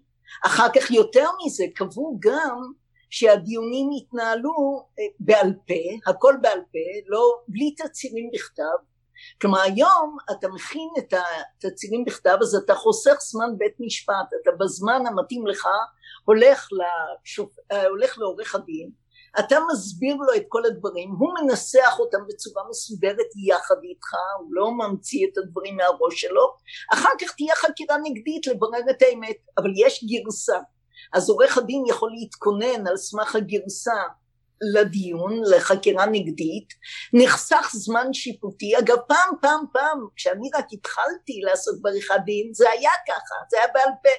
והצדדים באמת שינו את זה גם באנגליה וגם בישראל כי ראו שזה לא יעיל ולא טוב, מבזבז זמן שיפוטי וקשה מאוד להתכונן ולרדת לחקר האמת, התצהירים עושים סדר בעניין הזה. אבל אז כאן החליטו, בסוף תיקנו את זה שתהיה עדיפות לבעל פה וזה שיקול דעת של השופט וכשלשופט ממליצים לעשות בעל פה אז ימליצו לו והוא ינהג ככה. עכשיו עוד לא גמרתי עם זה, כל ההליך הוא הליך בעייתי, הוא הליך שמזמין יותר מדי דיונים ויותר מזה קבעו שזה גם יהיה מיום ליום. עכשיו אומרים לנו למשל אנשים חולים, אנשים נכים וכן הלאה, אבל לא רק הם, כל אדם פתאום לקחת בלוק וגם אולי לא צריך את כולו כי מה יקרה אם השופט יסיים את הדיון ביומיים מתוך השבוע וגם תחשוב על המומחים שאתה צריך לדרוש מהם מראש לשריין שבוע כמה בארץ אנחנו יודעים אנשים עסוקים בכל מקום עסוקים. הרעיון של לקיים מיום ליום כשאתה אין לך הערכה, הרי מה היום המצב? השופט מסתכל ביומן קובע תאריך, לפי התוצאות של הדיון היום הוא יחליט איך להמשיך את הדיון הלאה וזה סביר לגמרי. עכשיו עוד ייעול במרכאות קבעו. את כל הבקשות צריך להגיש מועד אחד, עכשיו אין מה לעשות, יש בקשות שאתה צריך להגיש כדי לדעת מה לבקש בהמשך עכשיו ולפעמים דווקא להפך זה שאתה צריך את הכל בבת אחת ולא יכול להקדים בקשות מסוימות יגרום לך בדיעבד לתקן את כתב התביעה ולחזור בכל כל הדרך אחורה ויותר מזה על כל בקשה רשאי השופט, לא רשאי, השופט יקבע, כך נאמר בתקנות, הוצאות ב, לישיבה מסוימת בלי קשר לתוצאת המשפט. כלומר נאמר שאתה צודק אבל אתה מגיש בקשות והשופט לא מתלהב ממך באותו השלב וכל הזמן פוסק לך הוצאות גבוהות אתה מפסיד את, בלי קשר לתוצאות אתה מוצא את עצמך מוציא על התיק במיוחד אם אתה אוכלוסייה חלשה יותר אתה מוציא, מוצא את עצמך מוציא על התיק יותר מהשווי שלו. זה לא, זה, זה לא סביר. אז, אז יש כל מיני הנחיות אני מבין שמגיעות מלמעלה ב... בעקבות הרפורמה הזו, הנחיות שאומרות ביום הזה צריך להגיש, מספר עמודים כזה וכזה, וכל המערכת לא, נהיית מאוד, מאוד לא גמישה בעצם. בוודאי, זה כתוב בתקנות. עכשיו זה... זה לא הנחיות מלמעלה שמגיעות, אלא אלה התקנות. התקנות כן. הן מאוד לא גמישות. לא, אני מתכוון מגיע... זה תכנון מלמעלה של המשפט. זה, זה, זה... בתקנות בעצם זה מונחת. תן לי להיות פופוליסט, זה, זה, זה סוציאליזם משפטי. עוד לא גמרנו עם זה. אתה תגיע לערעור, אתה לא מרוצה מפסק הדין, השופט יכול בלי נימוקים ובלי כלום לדחות את הערעור על הסף בלי לשמוע, בלי נימוקים, ככה. כי הוא החליט ש... שאין טעם בערעור. אוקיי, okay, אז עכשיו... אלה עיקרי אלה עיקרי הרפורמה, אני מבין? לא, זה רק ההתחלה, זה, באמת, אני לא רוצה... תבין, זה נושא מאוד מאוד טכני. כן. ואני יכולה, אתה יכול לראות שלוועדה הגישו ארגונים שונים של, ה, של אנשים, של אוכלוסיות מוחלשות שאומרים לא יהיה לנו יומנו בבית המשפט, אתם פוגעים באופן הקשה ביותר וזאת זכות יסוד, זכות הגישה לערכאות היא זכות יסוד וזאת פגיעה מאוד קשה בזכות היסוד. עכשיו אני אומר עוד מילה על העיקרים, העניין הזה למשל של המזכירים המשפטיים. חוק יסוד השפיטה, יש לנו חוק יסוד כזה, שהגדיר סמכויות לשופטים וגם לרשמים, כלומר הוא קבע שבבית משפט יכולים לשבת שופטים ויכולים להיות רשמים. הרשמים הם בעצם תפקיד הרבה יותר טכני. עכשיו בחוק בתי המשפט קבעו שהסמכויות, אלה ואלה הסמכויות של הרשמים ואם רוצים להוסיף להם סמכויות חייבים לקבל אישור של ועדת החוקה חוק ומשפט. מה עשו פה? אמרו נוציא את הרשמים לחלוטין, אין יותר רשמים, במקום זה ניצור שם חדש, מזכירים משפטיים, וניתן להם אוסף דברים, אנחנו נגיד שזה טכני, זה בעצם גם טכני וגם שיפוטי, זה מערב, אבל זה מנוגד לחוק יסוד השפיטה. כי אתה אי אפשר לייצר סמכות חדשה, חוק יסוד השפיטה יסתכל על כל מי שיושב ומקבל החלטות ברשות השופטת. והוא קבע שופטים ורשמים. עכשיו על ידי זה שתמציא שם חדש, מזכירים משפטיים, את הסמכויות של הרשמים נתנו בחלקם לעוזרים משפטיים שהם בכלל לא... שתי הפונקציות האלה הן לא מעוגנות בכלום, וזה המקום שוועדת החוקה יכולה, ואני מקווה שהיא גם תעשה את זה, יכולה להגיש הצעת חוק, כי פגיעה בחוק יסוד ויש לנו כאן שתי פגיעות קשות, האחת היא חוק יסוד השפיטה, השנייה היא הנושא של זכות הגישה לערכאות, אמ, הוועדה יכולה להתערב ויש עוד דבר אחד והוא כשפותחים את הפרק הראשון של התקנות רואים שם דברים שבאמת לא ראתה שפחה על הים בדמוקרטיות מערביות. כתוב למשל שכשהשופט בא לדון הוא יאזן לפי הצורך בין האינטרס של בעלי הדין ובין האינטרס הציבורי. כשהאינטרס הציבורי כולל את נגישות הציבור למערכת בתי המשפט, לרבות קיומו של דיון משפטי צודק, מהיר ויעיל, חיסכון במשאבי זמן ועלויות, ומניעת שימוש לרעה בהליך השיפוטי. זאת אומרת שאם התיק נראה לשופט לא מספיק חשוב, לא מספיק מעניין, לא זה, אז הוא יכול לרוץ מהר. חז"ל אמרו, חכמינו זיכרונם לברכה, אמרו, הבו מתונים בדין. והבו מתונים בדין פירושו לנהל את הדיון כמו שצריך. וכאן כל ההליך הוא מואץ. הכל אה, זה שיהיה בעל פה, שיהיה מהר, שיהיה יום אחרי יום, והעיקר, ו... ולא משנה כמה הם מוכנים, העיקר שאנחנו נגיע מהר לקצה.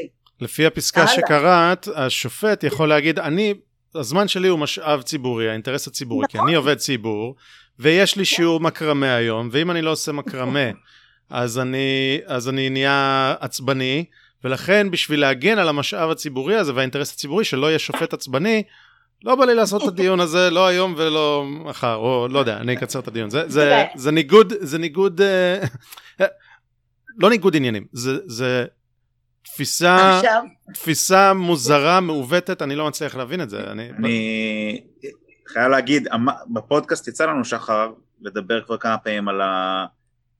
ברמה הפילוסופית, כאילו על המשמעות של מדינה, מה, מה, זה, מה בעצם החשיבות של הדבר הזה, ואמרנו, אחד הדברים הכי חשובים שהתפק... מהתפקידים של המדינה זה בעצם לשמור עלינו אחד מהשני, אה, שלא, שאם פוגעים בנו, אם גונבים לנו, אם זה, אז, אז שהמדינה תשמור עלינו, וזה בעצם אה, מקלות בגלגלים, זה, זה ככה זה נשמע. תראה, הרי באמת המדינה קיימת קודם כל להגן עליהם פיזית, בשביל זה היא לקחה לנו את הנשק, כדי שרק המדינה יהיה לה ולה ולחוק כן, מונופול על האלימות, כן. ואחר כך יש העניין באמת שהמדינה צריכה גם לטפל בכל הנושא של סכסוכים.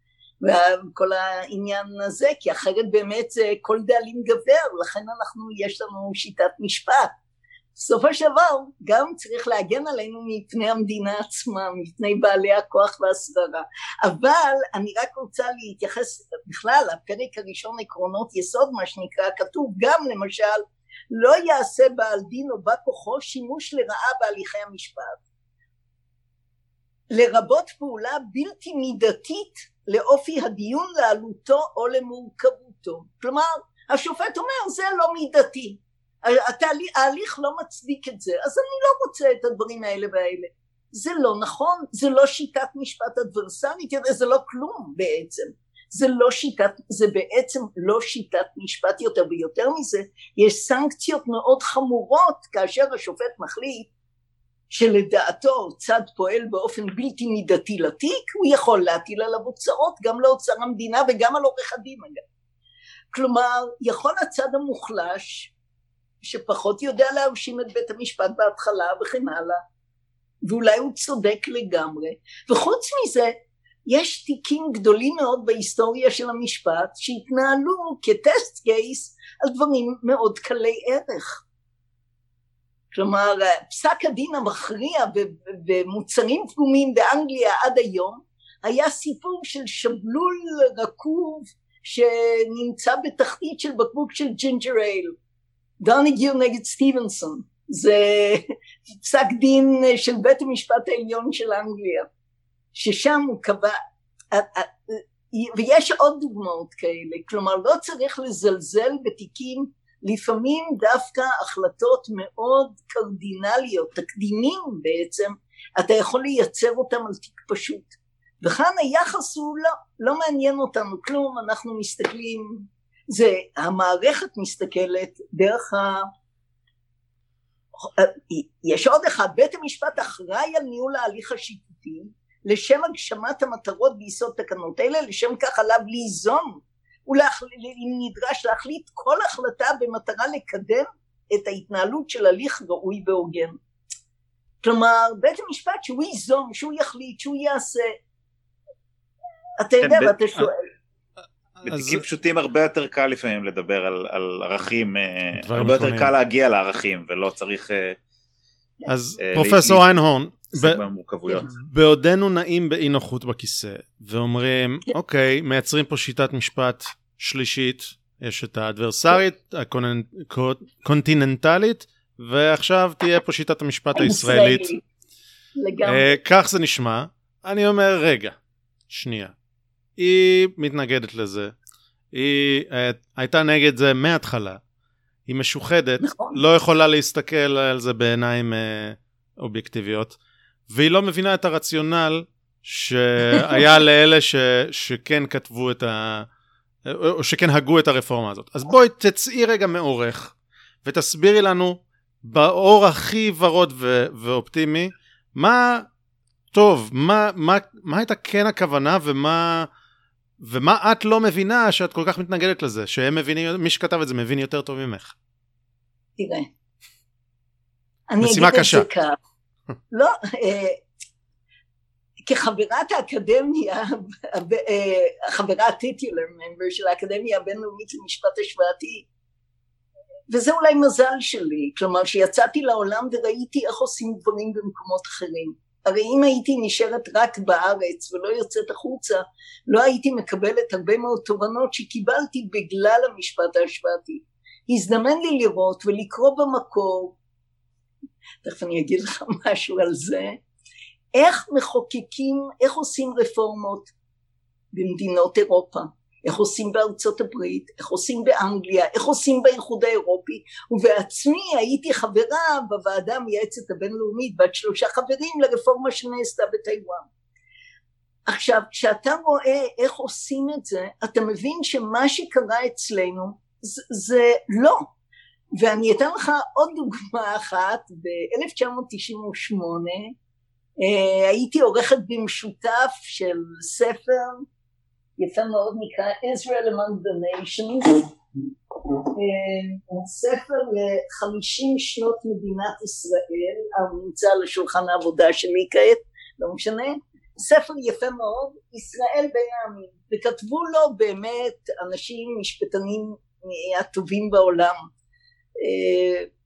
ולכבוד חמישים שנות מדינת ישראל והמזכיר הכללי של מכון אסר בהולנד שאיתו הייתי קשורה באותו זמן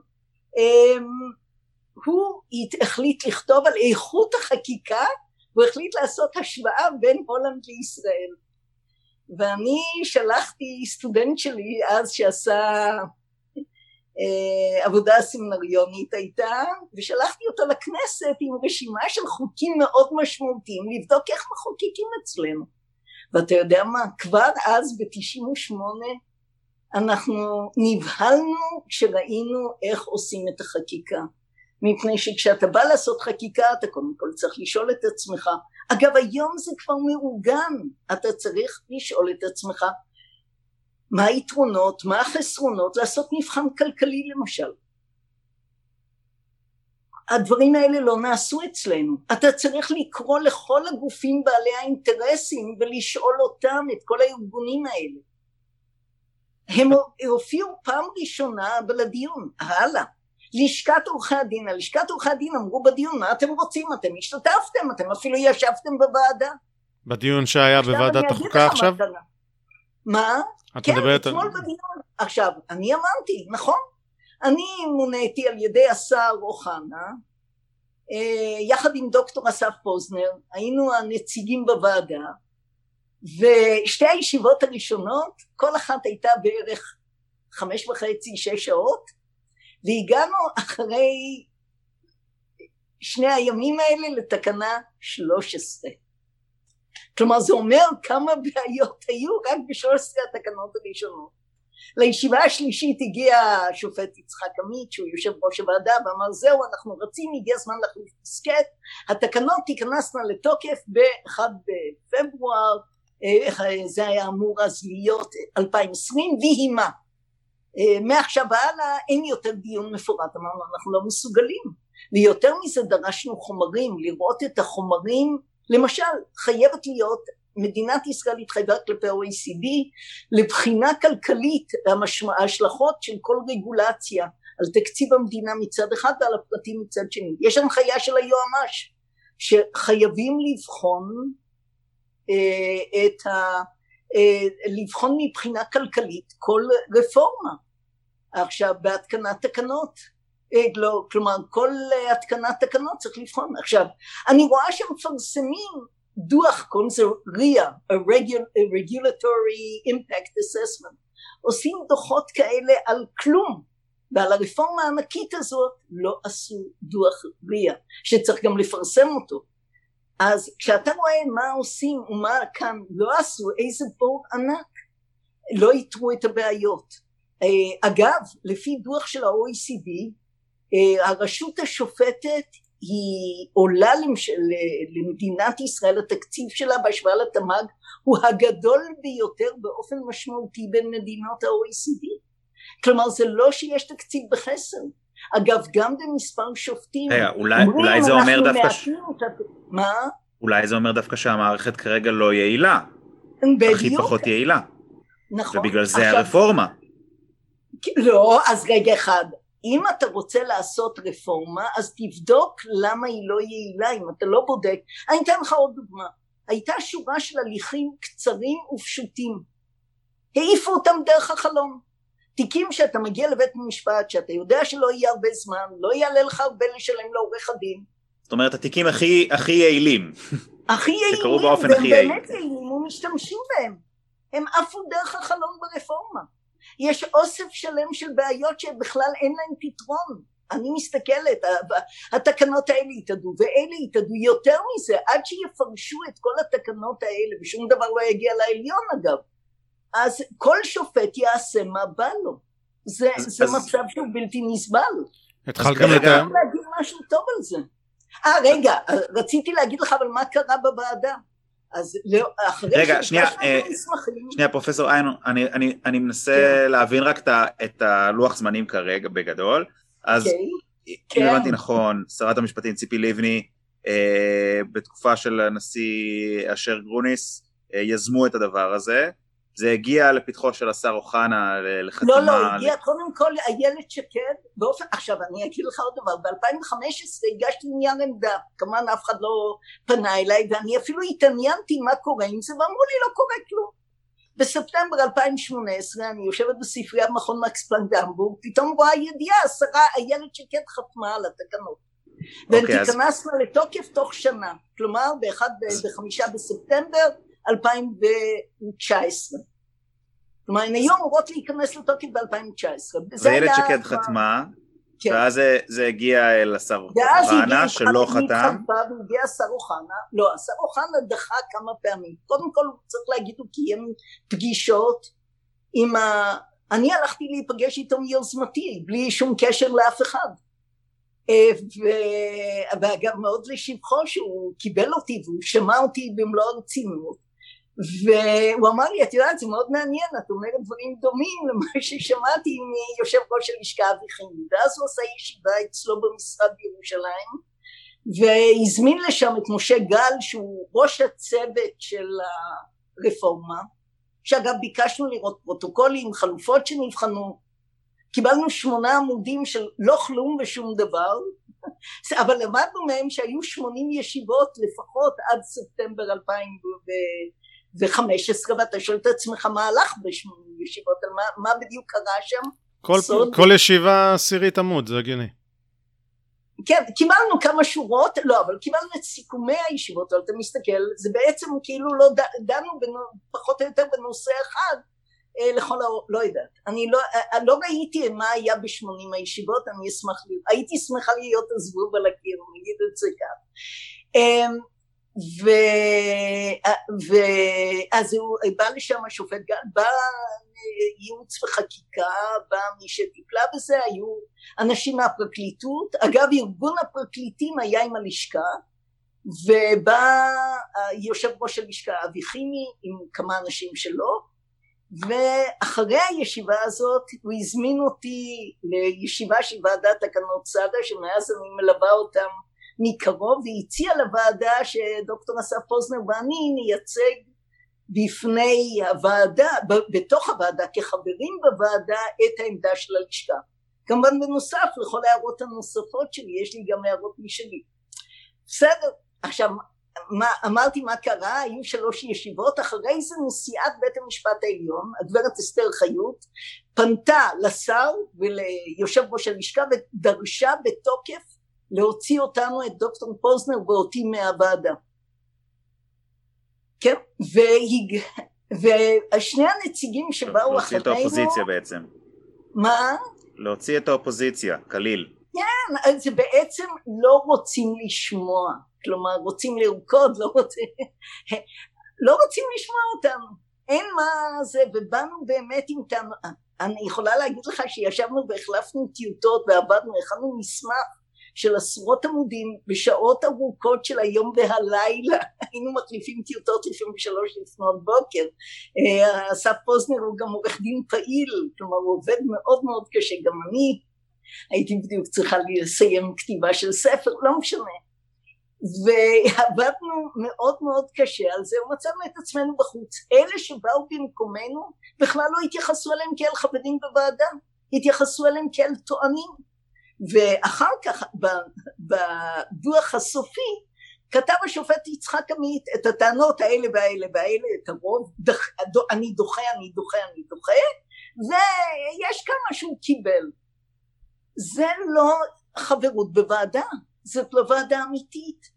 עכשיו את הארגונים החוץ פרלמנטריים הדירו לחלוטין מהדיון הם באו אתמול, הם כתבו ניירות עמדה לדיון אתמול בוועדת החוקה ואחד מהם שעלה לדיון אמר אני לא מבין איך זה עד היום אף אחד לא שמע את קולנו איך זה יכול אז, להיות? אז, אז רגע לפני שאנחנו מגיעים לוועדה של אתמול אה, ממש אני בכל זאת אתעקש ואני אנסה לעשות לעצמי כן. סדר בגדול זה התחיל משרת המשפטים לבני עבר דרך איילת שקד הגיע לאוחנה, אוחנה הקים אה, ועדה שתבחן את זה ועיכב את זה, ועכשיו זה, אה, שר המשפטים מתחלף והוא אבי ניסנקורן, כן.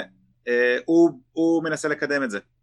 הוא לא מנסה רק, הוא פרסם נוסח שלו להערות, ושלחתי הערות, וגם דוקטור אסף פוזנר שלח 25 עמודים של הערות, ההערות שלנו אה, טסו כנראה למגרסה, אבל לא רק אנחנו אגב, היו אנשים נוספים שהגישו הערות, אני חושבת שכל ההערות מצאו את עצמם במקובץ במגרסה, ומספר ימים אחרי זה הוא חתם בטקס ש...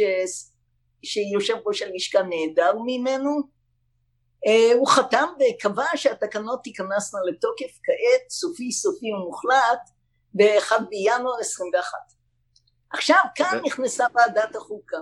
בדיוק, שמה המשמעות שלה בעצם? עכשיו מה שמעניין בוועדת החוקה שיש כאן הסכמה כמעט מקיר לקיר חוץ מחברי כנסת בודדים בכחול לבן שאומרים שזה לא עולה על הדעת. כלומר אתמול בזמן הדיון אפשר היה לשמוע מגוון של אה, חברי כנסת גם אה, גדעון סער וגם חברי ועדת החוקה כמובן כן גדעון סער ושלמה קרעי דוקטור שלמה קרעי ואריאל קלנר ומיכל אה, אסנת סליחה מרק ואסנת מרק ולא פחות מעניין חבר כנסת אוסאמה סעדי וגם חבר כנסת דוקטור עופר כסיף הזכיר לוועדה שמה זה החלטה הוגנת של בית משפט? החלטה הוגנת היא החלטה שהתקבלה בהליך הוגן וזה משפט יפה מאוד. כלומר חברי הכנסת באמת מקיר לקיר מבינים שמשהו כאן מאוד לא בסדר. אוקיי okay, אז בבקשה. היה, אם, אה, בעצם התפקיד של ועדת החוקה הוא לבקר על אה, הרשות המב... את הרשות המבצעת בין השאר וזה התהליך שאנחנו רואים פה שוועדת החוקה מנסה לבקר את מה שהרשות המבצעת מנסה לעשות שזו הרפורמה. עכשיו יש פה כמה דברים שאני מנסה להבין איתך. אחד, את אומרת שהרפורמה נוגדת חוק יסוד אז בכלל אה, אה, מראש אפשר להגיד שאין לה אין, אין לה תוקף, אבל את יודעת מי קובע אם זה נוגד חוק יסוד או לא. זה אותו, אותו שופט עמית, ש... יצחק עמית, שהיה בדיון, הוא זה שיקבע בסופו של דבר, אז מה, אז מה תעשו? אבל oh. uh, אני, אני מנסה להבין, בהינתן שזה המצב בבית המשפט העליון, נגיד שבית המשפט העליון לא, לא נתלה תקוותינו עליו שיבטל את הרפורמה בעילה הזאת, מה הכוח של הוועדה? אני אציין שראיתי קטע קצר מהוועדה, שבה שר המשפטים ניסנקורן מופיע בפני הוועדה ואומר חבר'ה יופי אחלה דיון אני שמח מצוין החלטתי כבר הרפורמה תיכנס לתוקף מצוין שמדברים כבר החלטתי וזה סופי תודה אז מה הוועדה יכולה לעשות? ש, שזה כל, עוד, עוד מילה, זה, זו דוגמה לחולשתה של הכנסת, של הפ, חולשתו של הפרלמנט הישראלי ביחס למקומות אחרים, ואלה בדיוק המקומות שצריך לחזק. לא, לא דרך אה, רשות אחרת שתעשה את זה, אלא בדיוק את הוועדות האלה שידאגו שלפרלמנט הישראלי תהיה סמכות לבקר ולשנות. אז מה, מה בכל זאת יש לפרלמנט הישראלי היכולת לעשות? גם היום, למרבה המזל, כשנוגעים בחוקי יסוד, לוועדת החוקה יש סמכות, ובלבד שהיא תיקח אותה לידיה, כי הסמכות שלה היא מאוד חזקה דווקא. יש לה סמכות להציע הצעות חוק בנוגע כאשר מטפלים, כאשר יש בעיה עם חוקי יסוד. והסמכות הזאת לא צריך לחכות 45 יום כמו עם הצעת חוק פרטית, כלומר זה הליך שהוא מהיר גם, ואפשר להעביר את החוק שיתקן ויבהיר שלא יכולים להיות מזכירים משפטיים בלי חוק, שאי אפשר לפגוע בזכויות יסוד בלי חוק, וגם אפשר לקבוע שהתקנות האלה לא תיכנסנה לתוקף בינתיים. גם את זה אפשר. ועדת החוקה יכולה לקבוע שזה לא נכנס לתוקף, שר המשפטים חתם, ועדת החוקה אומרת לא משנה. 61 חבר, הרי אנחנו ראינו בבית המשפט העליון באופן מצחיק דווקא בהליך שרמסו שם גם את התקנון של הכנסת ובמקום של 61 לא הספיקו בית המשפט העליון אמר מה זה 61 רוצים אז לא יכבדו אז כאן זה המקום ש-61 ואני לא אתפלא שיהיו 61 מפני שבאמת כאן ההסכמה היא מקיר לקיר. כלומר חוץ מכחול לבן. אז אני בהחלט בהחלט רואה את האפשרות שאפשר קודם כל הסמכות קיימת. אין לי ספק בזה. למרות מה שהשר ניסנקורן אמר כבודו במקומו מונח אבל בעניין הזה הוא איננו צודק. אין לו סמכות להפוך את סדרי השלטון והמשפט על פיהם מהמסד עד הטפחות בלי חקיקה אבל את אומרת כן. שההתנגדות של ועדת החוקה היא דרך המליאה, היא לא יכולה לעשות את זה בתוך הוועדה, זה, זה חייב לצאת למליאה בחוק, חקיקה ראשית. נכון, okay. אוקיי. שזה בסדר גמור. לא, לא, לא אומר שזה לא בסדר, אני מנסה להבין פשוט את הסמכות של הוועדה בדיוני הוועדה, ואת אומרת בעצם הסמכות שלה מתבטאת בזה שהיא יכולה לכנס את המליאה בהצעת החוק ובחקיקה ראשית לסתור את זה, אבל אני עדיין לא מבין למה שזה יעזור, כי הרי יש לנו כבר חוק יסוד שסותר את זה, אז מה יעזור חוק רגיל? לא, זה תיקון לחוק היסוד. צריך את, בחוק היסוד להבהיר שכשאמרנו שופטים ורשמים, התכוונו לשופטים ורשמים, שאתה לא יכול לשנות את הסמכות של הרשמים כן. בתקנות. כלומר, אם היה לך ספק... צריך לה, להסביר שלמילים יש משמעות. אתה יכול אבל להגיד לי דבר אחר לגמרי, מה יקרה אם יוגש בג"ץ? וכאן נכנסת הבעיה הגדולה של המעורבות החזקה והקשה של הרשות השופטת בהליך התקנת התקנות. זה כשלעצמו לא היה בסדר. זה שהרשות השופטת אה, אה, חיברה ידיים עם הנהלת בתי המשפט ודחפה את העניין הזה בכל הכוח, ואם אתה שואל אותי, לצערי הרב זה נראה כהליך תהליך להוריד את המעמסה של המשפט האזרחי מבית המשפט העליון. כדי שכמעט לא יגיעו ערעורים והצרה היא שבשורה התחתונה וזה הדבר החמור מכל זה חורבן המשפט הפרטי של מדינת ישראל. ולמה? כי מדינת ישראל המשפט מתפתח אצלנו מתקדים לתקדים. ואם בית המשפט העליון לא קובע תקדימים וכבר היום הוא נמנע מאוד מלקבוע תקדימים במשפט אזרחי. נושאים שלמים מגיעים לבית המשפט העליון ואומר לא מספיק חשובים לא מספיק קשים גם אם הם מטרידים מאוד הרבה מאוד אנשים. עכשיו ניתנים לו כלים עוד הרבה יותר חזקים לדחות ערעור על הסף אה, לעשות דברים שהם הרבה יותר חזקים ממה שכלים הרבה יותר טובים מהיום. אבל זה אומר שלא יהיה בישראל משפט בכלל וזה רע מאוד מאוד. אני לא רוצה לחשוב מה קורה בחברה שבה מערכת המשפט איננה מתפקדת. רגע, אבל יש פה אז, איך שאני רואה את זה, תקני, כן. אותי אם אני טועה, יש פה באמת את הנושא הזה של לתת עוד סמכות, עוד כוח שלא היה קודם לשופטים, להחליט למשל שזה לא מספיק חשוב, זה צריך לזרז וכאלה. זה דבר אחד. דבר שני, יש פה את הנושא של, ה, של יעילות, אה, יעילות בתי המשפט. שזה אני חושב שאנחנו יכולים להסכים כולם, כולל ניסנקורן וכולל uh, ציפי לבני רוצים שבתי המשפט יהיו יעילים. כן. Uh, אז ואת אומרת שבעצם הרפורמה הזו היא תעשה את בתי המשפט פחות יעילים אז, אז מה היא הם? תעשה אותם, הם, היא הם תהפוך אותם? ללא בתי משפט. לא, אתה מבין, זה לא עניין של טמטום, זה עניין של קחו את התיקים האלה מאיתנו, הם לא כל כך חשובים לנו, הם לא כל כך מעניינים אותנו. זה לא סקסי, ת- תנו לי רק את הדברים הסקסיים להתעסק בהם. זה מה שאת טוענת? לעליון בוודאי, זה הבג"ץ, כן.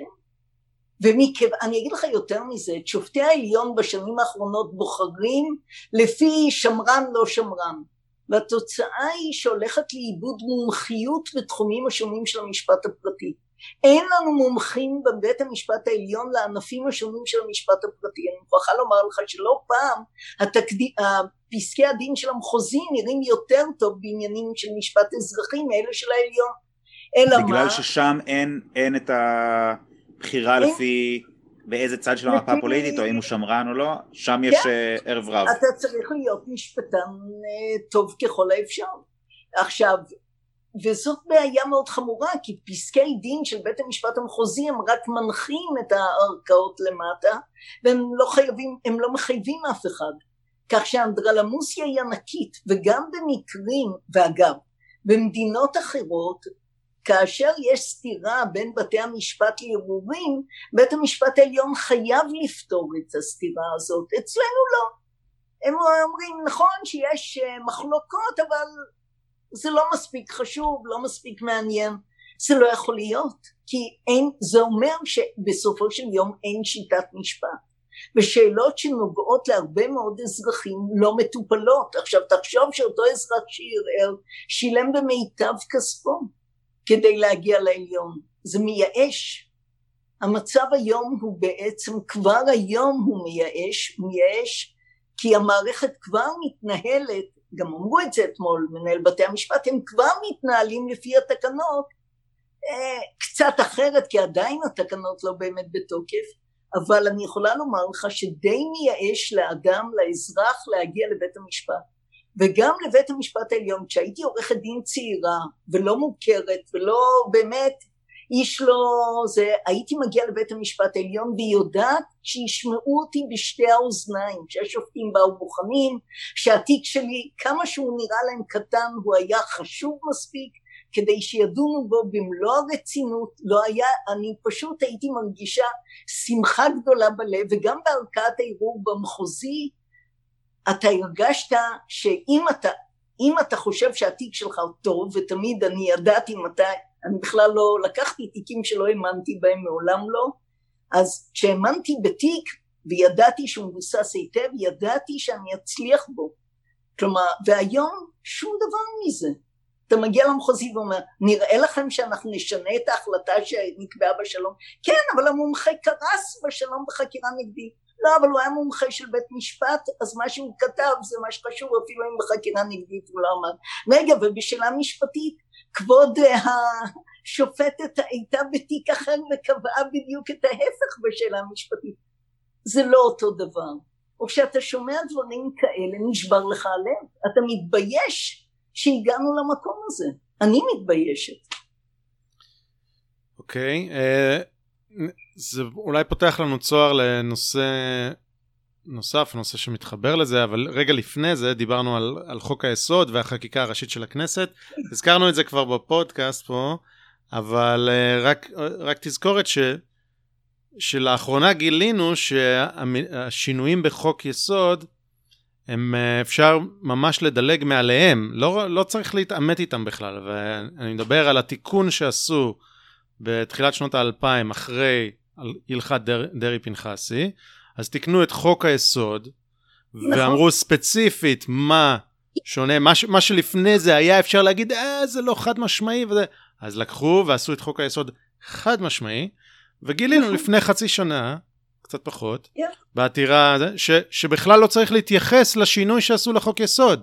כי נכון. בית המשפט העליון אומר, הלכת דרעי פנחסי בתוקף. לא משנה ששונה החוק, נכון. חוק יסוד. לא משנה ששונה ההלכה שהייתה לפני ששונה החוק עדיין בתוקף. אז עכשיו, אני, את יודעת, לא אגיד מגלגל עיניים, אבל אני, כל, כל שינוי שתעשה, תיזום ועדת החוקה, הוא בסופו של דבר, אפשר ליירט אותו מאוד בקלות, אה, על ידי אה, התעלמות, דילוג מעל שינוי, אה, שינוי המלל בחוק, את יודעת, משהו טכני, שינוי מלל לא, בחוק יסוד. אפשר לקבוע שהתיקון לחוק היסוד לא חוקתי, גם זה. לא מידתי, ואז גם זה, אבל זה... שהתקנות תיכנסנה לתוקף. אבל, לא, זה יותר מסובך. התקנות- מילא זה, כן. אני אומר, את, אומרת- לקבוע שזה לא חוקתי, זה יותר מסובך, עושים את זה עם 11 לא, אבל שופטים. לא אבל זה משהו אחר, כי התקנות עוד נכון. לא נכנסו לתוקף. אז הבעיה היא כזאת, ברגע שהתקנות תיכנסנה לתוקף, זה יהיה רע מאוד, מפני שהביצה הזאת, מהרגע שהיא נשברה, אתה לא תוכל להרכיב את ההמטי דמטי הזה מחדש, שום... אה, זה כן. לא יקרה. טוב, מאבק- אה, מאבק חשוב. נכון, לגמרי. אז אז שמי, פתחת לנו פה צוהר וננסה לעשות את זה בקצרה. הייתה, סביב שמך הייתה איזושהי מיני סערה, כשכתבת איפשהו, אני כבר לא זוכר בדיוק איפה, הפתרון הוא שצריך לבטל את בג"ץ.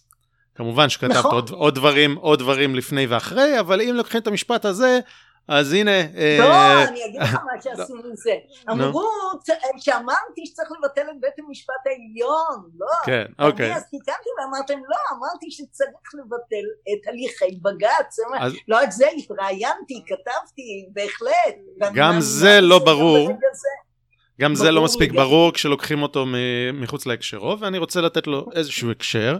ואני אומר, את פתחת לנו את הצוהר הזה כשאמרת שבעצם אה, הם, הם לא רוצים לטפל ב- בדברים האלה שהם לא סקסיים קראנו להם, וכן לטפל בדברים אחרים, ויש ביטוי שלא התייחסנו אליו עד עכשיו שנקרא המשפט המינהלי. ואת אומרת בעצם, ואת אה, ת- תדייקי אותי ותתקני אותי, את אומרת, צריך לבטל את בג"ץ, תזכורת, יש לנו את בית המשפט העליון שזו הערכאה העליונה ב- לערעורים, ויש לנו את בית הדין הגבוה לצדק שזה בג"ץ, ששניהם במקרה יושבים באותו בניין עם אותם אנשים, אוקיי?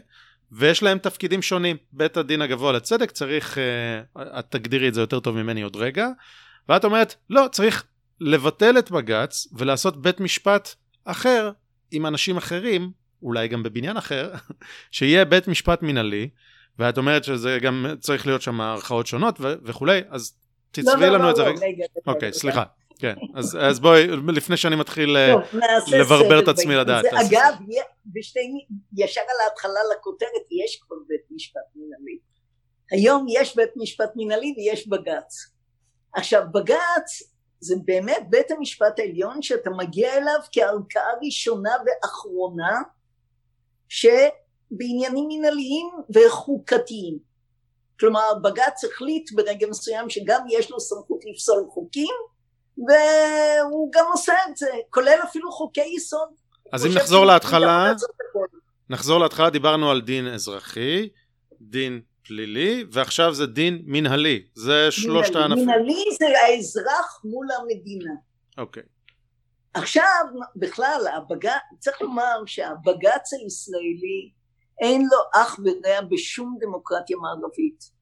להגיע לבית המשפט העליון בארצות הברית, אני לא צריכה להגיד לכם, אתה עובר את ה... אולי כן, אתה עובר ערכאה דיונית, אתה עובר ערכאת ערעור, ואחרי זה אולי יתברר עניינך בבית המשפט העליון, שעוסק אגב בכל התחומים, גם בתחומים חוקתיים מנהליים וגם בתחומים אזרחיים וכו'. עכשיו באנגליה בכלל אין לו סמכות לבטל חוק, גם אין חוקה כמו אצלנו, אז אין סמכות לבטל חוקים, אבל אתה גם במשפט מנהלי אתה לא מגיע ישר לבית המשפט העליון, יש ערכאה דיונית. עכשיו למה זה כל כך חשוב? כי ערכאה דיונית מבררת את העובדות ושומעת ראיות. עכשיו קח למשל את הולנד, בהולנד יש בית משפט עליון כמו באנגליה, כלומר אין מערכת מנהלית נפרדת, ההוכרת הוא בית המשפט העליון, הוכה זה כמו היי, כן? אבל בחוקה כתוב שאסור לו לפסול חוקים. אז הנה לך דמוקרטיה עם חוקה ואסור לפסול חוקים, גם האופציה הזאת קיימת. ו- אבל כן יושב בעניינים מנהליים, זה כן ביקורת שיפוטית, תכף אני אדבר על מה זה גם ביקורת שיפוטית ואיך היא נעשית. אבל גם אליו אתה לא מגיע כערכאה ראשונה ואחרונה. ונמשיך הלאה, גרמניה שיש בה בית משפט לחוקה או צרפת, אתה לא קופץ ישר לבית המשפט לחוקה, אתה עובר דרך ערכאה דיונית והיא שולחת שאילתה לבית המשפט לחוקה. אבל יש ערכאה דיונית שקודם כל מבררת את העובדות. אצלנו בבג"ץ שלנו קרו כמה דברים. דבר אחד זה שהם באמת לא מבררים את העובדות ולא יורדים לחקר האמת ואני אמחיש את זה במקרה למשל של עמונה. מה קרה בפינוי של היישוב עמונה או בזמן האחרון במצפה כרמים. מגיעים אנשים לבג"ץ ואומרים עמונה נבנתה על אדמה פרטית שלנו. יש תצהיר. בג"ץ לא, לא בודק את הדברים האלה, אין לו כלים, אין, אין סדרי דין שמבררים את העובדות. את ולכן... מדברת על פרוצדורה, את לא מדברת על ההחלטה, את אומרת בפרוצדורה אין בירור האמת. נכון, אין, אין בכלל דבר כזה. אגב, כשהייתי עורכת דין צעירה והייתי מופיעה לפני בג"ץ, זה, הייתה, זה היה קושי ענק כבר אז, גם אז שזה לא היה בית המשפט האקטיביסטי של היום, המדינה נותנת תצהיר והוא לא באמת אמת. עכשיו איך אתה מוכיח שזה לא אמת? ואתה צריך להשקיע מאמצים אדירים כדי להראות שהתצהיר שניתן לא היה נכון. ואני זוכרת, אני אפילו פעם, זה היה עניין של תקציב, אז נסעתי אז לדוקטור באדר שהיה חבר כנסת והיו לו ספרי התקציב בבית ובדקנו את כל הסעיפים וראינו שהתקציב המסוים הזה שעליו אני מדברת, אמרו התקציב קטן ולכן לקחו לנו את התקציב לגוף שאני הצגתי אז התברר שדווקא בסעיף הזה התקציב, התקציב גדל, אבל אמרתי לבית המשפט, גם הוא היה קטן, אז מחלקים פרוסה קטנה יותר מהעוגה לכל אחד, לא לוקחים לאחד את הכל. טוב, בסופו של דבר בית המשפט, לא משנה, זה מה, אבל אני רוצה לומר, תמיד הייתה בעיה של דיונים. אה, אז באים האנשים האלה ואומרים, אדמה פרטית וכולי, ובג"ץ מורה לפנות את עמונה. ואז אותם עותרים לבית המשפט הולכים ומגישים תביעה אזרחית פיצוי על כל השנים שעמונה ישבה על האדמה. כאן המדינה התעוררה ואמרה, אה, תוכיחו לנו שאתם הבעלים. ומה קרה? התברר שרק שני דונם מכל עמונה היו באמת בבעלות פרטית. ואז חזרו אנשי עמונה לבית המשפט העליון ואמרו תקנו את פסק הדין, בית המשפט העליון אמר לא, too late, מעשה סופיות הדיון. אין אחריו ולא כלום, בדיוק, לא כלום. וזה אבל, נורא ואיום. אבל מה, על בסיס תצהיר, על בסיס תצהיר אני יכול להגיד, אני פסל החירות אה, בבעלותי, וזהו, ו- ועכשיו שיקול דעת של השופט, אה, שחר נכון, אמין או לא אמין. אני אתן לך דוגמה נוספת, מתווה הגז. מתווה הגז, שוב, גם צריך להבין, בג"ץ פתח את שעריו לכל עותר ציבורי, מה שנקרא, שמי... זכות העמידה. בעיניו. כן, זכות עמידה, אין זכות, כלומר אין סף בכלל, אפשר לעשות הכל. גם אין עילות שלפיהן מבררים, זה סביר, מידתי בעיני השופט כמובן, לא חריגה מסמכות, יש עילות ברורות במשפט מנהלי, כשאני למדתי משפט מנהלי לימדו אותם חריגה מסמכות, עילת אי סבירות זה רק אם שום רשות סבירה לא הייתה מגיעה לתוצאה הזאת, וחס וחלילה שבית המשפט לא ימיר את שיקול הדעת של הרשות בשיקול דעת שלו, אלה הדברים, דברי היסוד אוקיי, מגיע מתווה הגז, העותרת היא מכללת, הקליניקה של מכללת רמת גן, מבקשת להפיל את מתווה הגז על סעיף היציבות. מה זה סעיף היציבות? מגיע משקיע, אתה אומר לו אני לא אשנה לך את כללי המשחק לעשר שנים. עכשיו מי שמכיר דיני השקעות וזה חלק ממשפט בינלאומי פרטי אגב, גם העניין של משקיעים ובוררויות בינלאומיות, דברים כאלה, יודע שהשקעה, שמשקיע צריך להבטיח לו והסטנדרט הוא בין 10 ל-25 שנים. אז כשהבטיחו 10 שנים שלא, לנובל אנרג'י שלא ישנו את כללי המשחק זה המינימום. אומר עכשיו בית המשפט הביאו לפניו איזה תצהיר שבאנגליה בשלוש מדינות מתקדמות אה, אסרו בחוק על מתן סעיף יציבות זה היה אנגליה, ניו ברנסוויק בקנדה ואלסקה בארצות הברית אוקיי ובית המשפט פוסק שבאמת רק מדינות מתפתחות יש בהן סעיף יציבות. אם הדיון היה מתנהל כמו שצריך, בית המשפט היה מגלה מהר מאוד, או היו מגלים לו, מצליחים לגלות לו, שבכל שלוש המדינות, עוד לפני שבית המשפט העליון, בג"ץ נתן פסק הדין, ביטלו את החוקים האלה. וכל כך למה?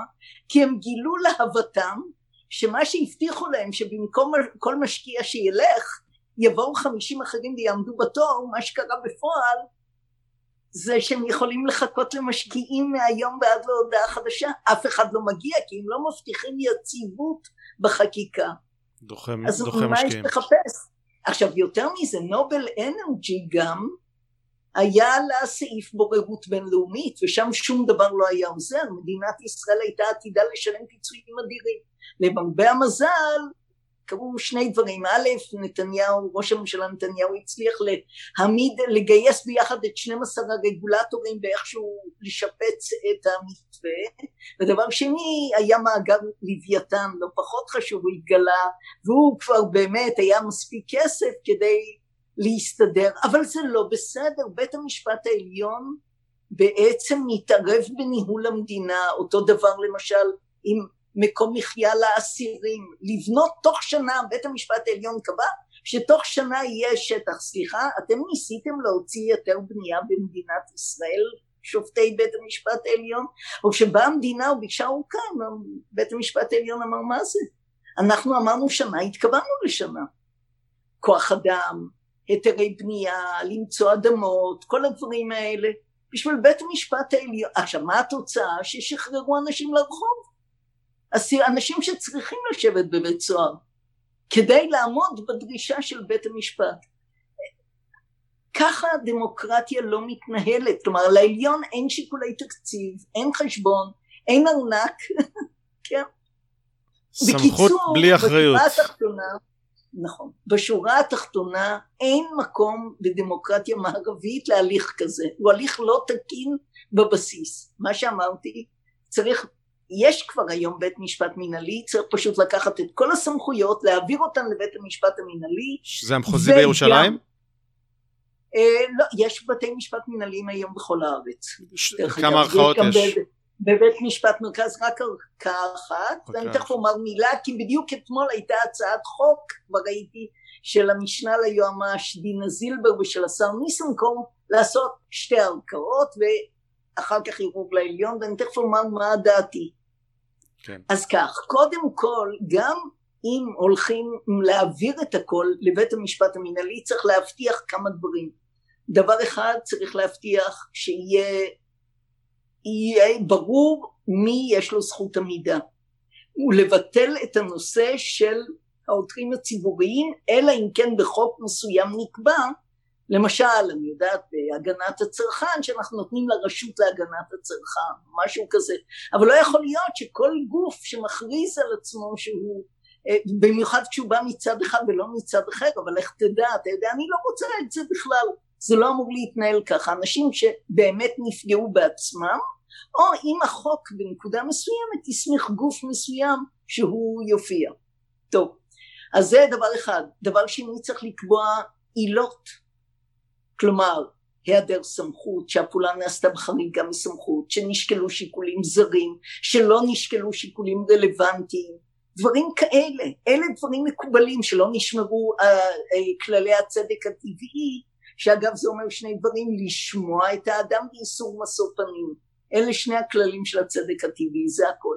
אז כל, אלה דברים שבאמת ראויים, אלה עילות מוכרות והן צריכות להיות בחוק. דבר נוסף, צריכים גם סדרי דין מתוקנים. אה, יש לנו בבג"ץ עוד בעיה אחת גדולה, שבחוק הסמכות למנות את ההרכב היא לנשיאת בית המשפט. ולכן, ואיזה פלא, אמנם מספרים לנו לפעמים שהמחשב קובע את ההרכבים, אבל כשאתה מסתכל בהרכבים בתיקים השונים, אתה משפשף את העיניים לא פעם ואומר זה לא יכול להיות. בוא נפנה... בוא נפנה את המאזינים לפרק 45 עם עורך דין אה, דוד פטר, שהיה מאוד 아, אה, חשוב לו לנפ... לנפץ את הבועה הזו. נכון.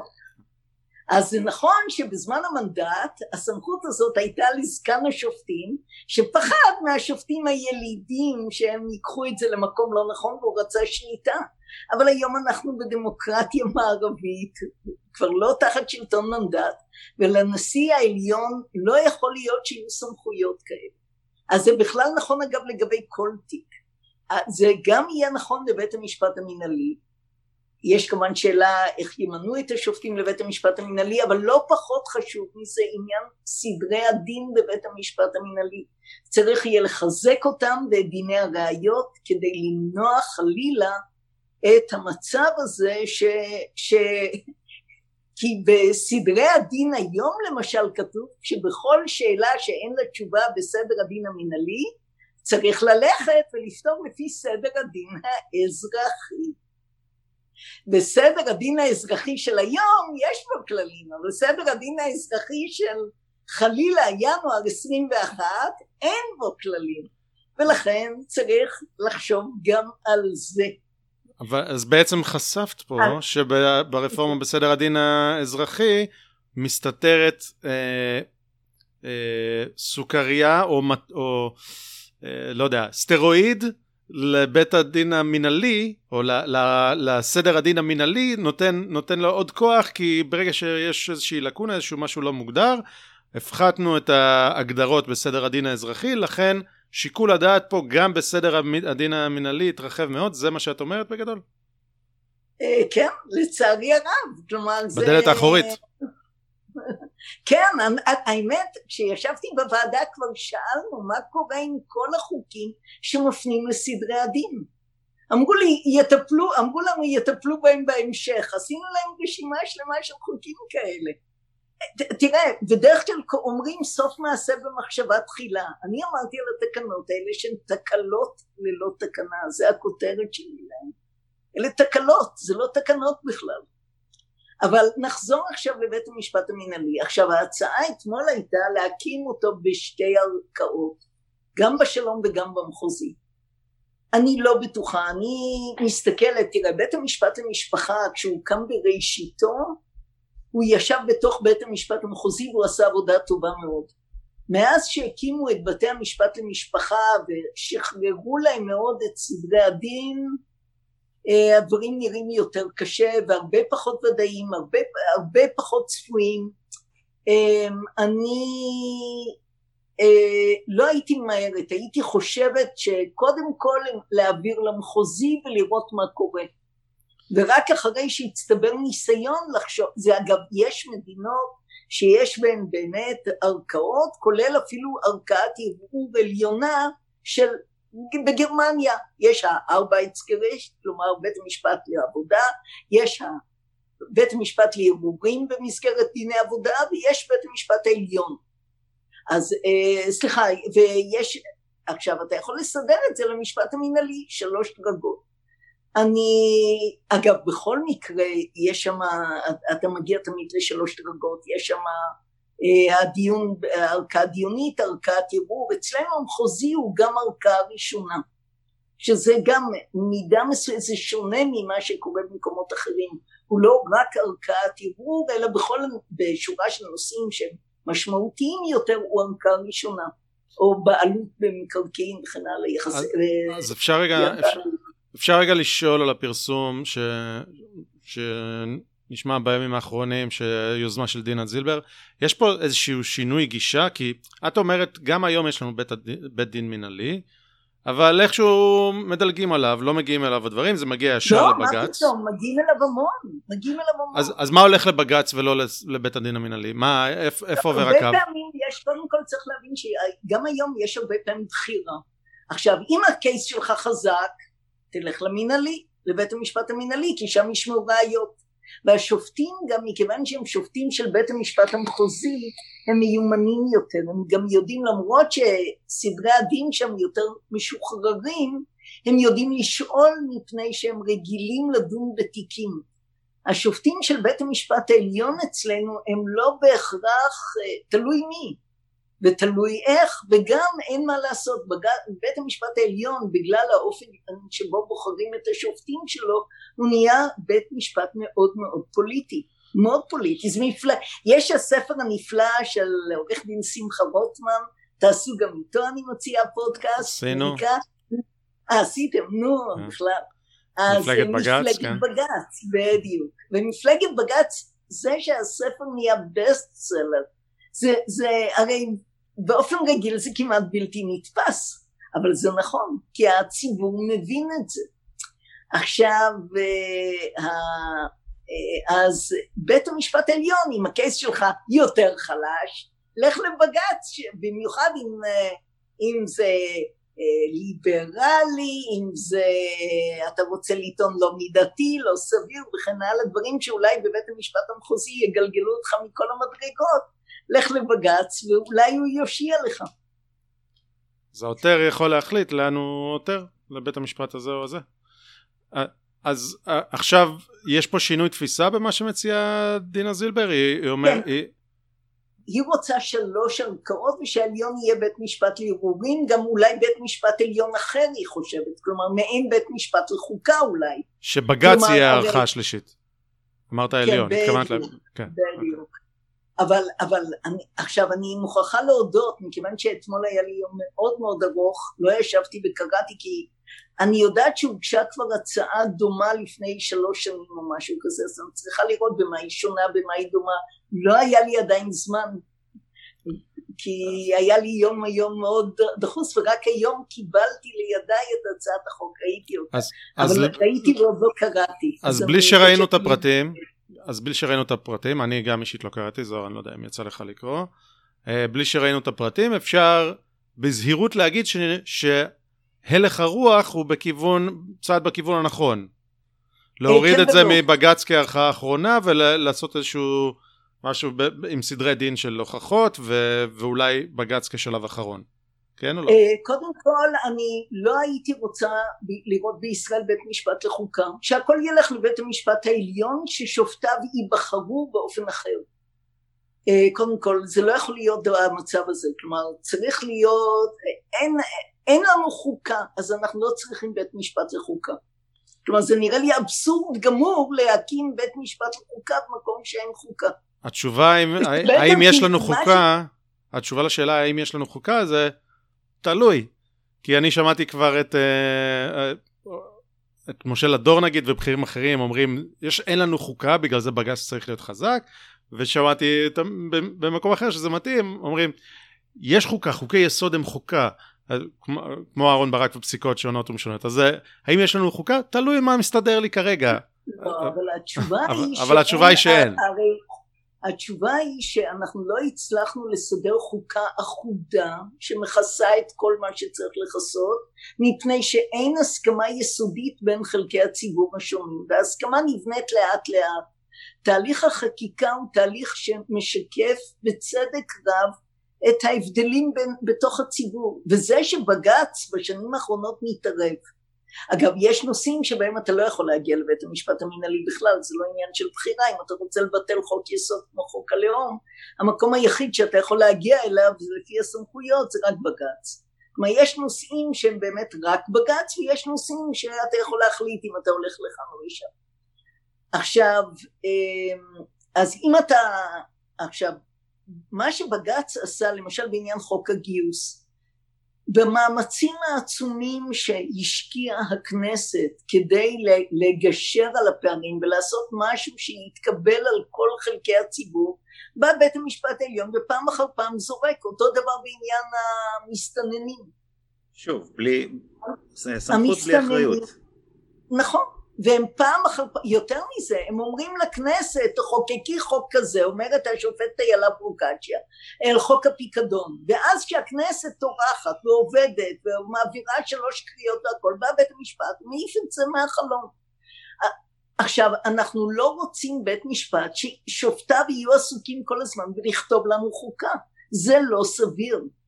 עכשיו, אז קודם כל, ב' בעולם המשפט אומרים God is in the details, יש אומרים the devil is in the details, לי יש הרגשה ששניהם נמצאים בדיטיילס, ולכן אני אתמול שאלו אותי בלילה כשחזרתי מירושלים, לא הייתי גם בטקס סיום מתמחים באוניברסיטת אריאל, אז כשחזרתי בלילה מצאתי שאלה בטוויטר, מה דעתי על הצעת החוק?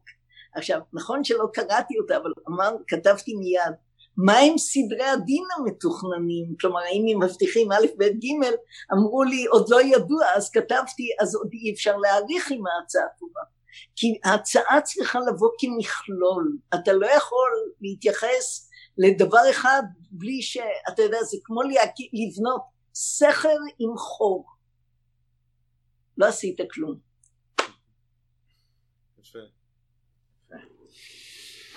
אוקיי okay, אז אני חושב שכאן uh, אנחנו נעצור. אנחנו רק נפציר או נחזור ונגיד שכל ביקורת שיש לנו גם על אם זה על מערכת המשפט או לא יודע רפורמות אה, יועצים משפטיים והכל, כל הביקורת מטרתה אחת, להסביר לנבחרי הציבור שלנו שהם צריכים, הם, הם צריכים לשנות את המצב, אם זה בחקיקה ואם זה בגופים עצמאיים שיפקחו ויבקרו, ובשורה של צעדים שצריך לעשות. אה, נזכיר רק את זה. אוקיי, נסיים, לא נעזוב בלי אה, המלצת תרבות, אנחנו תמיד עושים את זה. אה, ניתן לך אה, שנייה, ואני אמליץ על אה, ספר שהוזכר פה אה, בפרק שהיה לנו עם גדי טייב, טאוב, אבל אה, רק לאחרונה הזדמן לי לש... לקרוא אותו, למעשה לשמוע אותו, להאזין לו.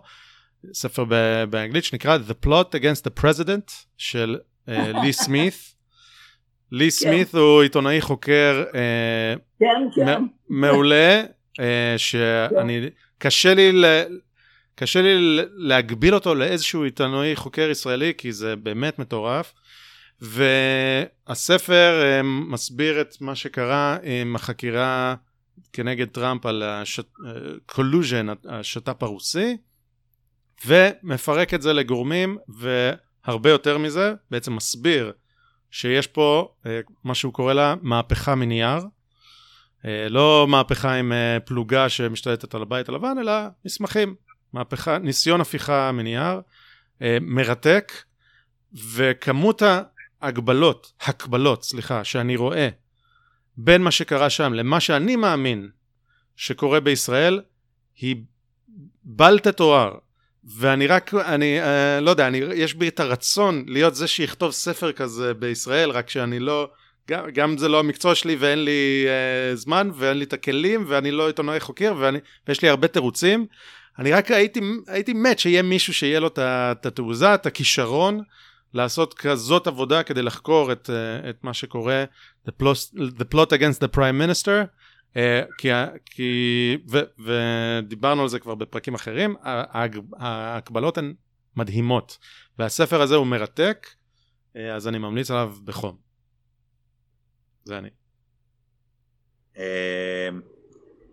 טוב, אני, אני אמליץ על uh, משהו אחר, קליל לחלוטין. Uh, יש תוכנית שנקראת החיים הסודיים של בני הארבע, זו תוכנית שהתחילה ב-BBC באנגליה ועשו אותה גם בגרסה ישראלית, אה, זה לדעתי הפקה של יס, yes, אז אפשר למצוא את זה ב-yes, אפשר למצוא את זה גם לפחות את הפרק הראשון ביוטיוב, אה, זה פשוט אה, גן לילדים בני ארבע, יש גן מרושת מצלמות ועושים כל מיני כביכול ניסויים חברתיים כאלה, אבל בעיקר עוקבים אחרי הילדים. זה, זה מדהים כמה ילדים בני ארבע הם כבר אנשים אה, ואיך הם מבינים דברים שכאילו אפשר, אפשר, לא הייתי מנחש שהם יודעים לדבר ככה, הם פשוט אנשים קטנים, זה מדהים, אה, ויש שם חברויות ודרמות ועניינים, ממש מעניין, ממש מצחיק, מרגש, ממליץ בחום, החיים הסודיים של בני הארבע. בעונה הישראלית ראיתי רק, לא ראיתי את האנגלי עדיין, אבל... דוקטור ריינו? אמ, אמ, אם אתם... אה, אני, ההמלצה שלי תמיד היא התנ"ך, תמיד אקטואלי, תמיד נכון, אתה קורא אותו, אני קוראת אותו, והנה אנחנו עכשיו בדיוק מתקרבים מאוד לסיום ולהתחלה חדשה של פרשות השבוע. זה נקרא, זה ספר שאתה קורא אותו כ... כאז כן אתה. תמיד יש לו השלכות ברורות גם לחיים שלנו היום. ואני אומר אולי רק אתן דוגמה אחת שמתחברת מאוד גם לדברים שאנחנו רואים בימים האלה. ביהדות אחד הדברים היפים הוא ש... ואנחנו רואים את זה בכל התורה, שאנשים נופלים אבל הם גם קמים. כלומר, יש אדם יכול לרדת, לרדת, לרדת ואחר כך לעלות, וזה כולם. התנ"ך איננו פלקטי, הדמויות שלו הן דמויות אמיתיות לגמרי. האנשים הגדולים ביותר בתנ"ך גם עשו מעשים פחות טובים, ניקח למשל את יהודה, יהודה שממנו זה דוד המלך, גם דוד המלך הוא סיפור בפני עצמו, והנה יהודה הוא מוכר את, הוא משתתף במכירה של יוסף, הוא אומר אה, למה נהרוג אותו, יותר טוב בצע כסף, כן, והוא מוכרים אותו למדיינים, ואז הוא יורד בכנען, עוד ירידה, ויש לו הסיפור הזה עם תמר, כלתו, ואז מגיע רגע מאוד מעניין. אה, היא הרי הרע ממנו, מתחפשת לזונה, סיפור התנכי, והוא לא מזהה אותה כי היא מכסה את פניה, והיא לוקחת ממנו הוכחות, כן, כי אין לו כסף לשלם לה, ואז אה, כשאומרים לו שכלתו הרתה לזנונים, הוא אומר הוציאוה ותישרף, ואז היא שולחת לו את הפריטים האלה ואומרת לו, היא לא אומרת לו זה אתה, היא אומרת לו הקרנה של מי אלה, כלומר היא משאירה לו את ההחלטה והוא כאן מקבל אחריות פעם ראשונה והוא אומר צדקה ממני. ואחר כך יש הסיפור עם יוסף שהוא אומר אני אבנו מידי תבקשנו וכשהוא בא לפני יוסף הוא מדבר כל כך יפה זאת מנהיגות, כלומר אתה רואה שאדם יכול לרדת מאוד נמוך ולהגיע לרמה מאוד גבוהה של מנהיגות והיהדות מקבלת את זה, אנחנו לא. מחפשים אנשים טהורים, אה, כלומר מלאכים אה, עם כנפיים, אלא אנחנו רוצים אנשים בשר ודם שיודעים שיש להם נפילות אבל יודעים שהם גם יכולים לעלות מהם גבוה מאוד. אז לכן אני אוהבת את התנ"ך מאוד, כל שנה אני קוראת אותו מחדש, אה, כן, וממליצה בחום. את כל פרקיו אגב שווה לקרוא את הנביאים וכן הלאה, זכריה שאומר האמת והשלום אהבו, האמת קודמת לשלום, והנה השלום של היום שפעם ראשונה מבוסס על אדני אמת לא השלום שהציעו לנו פעם שהיה מבוסס על שקר כאילו אנחנו כובשים בארצנו והכל אלה היו דברים לא נכונים. והם גם לא באמת השלום הזה לא היו לו רגליים. אז שלום שמבוסס על אדני אמת יש לו סיכוי.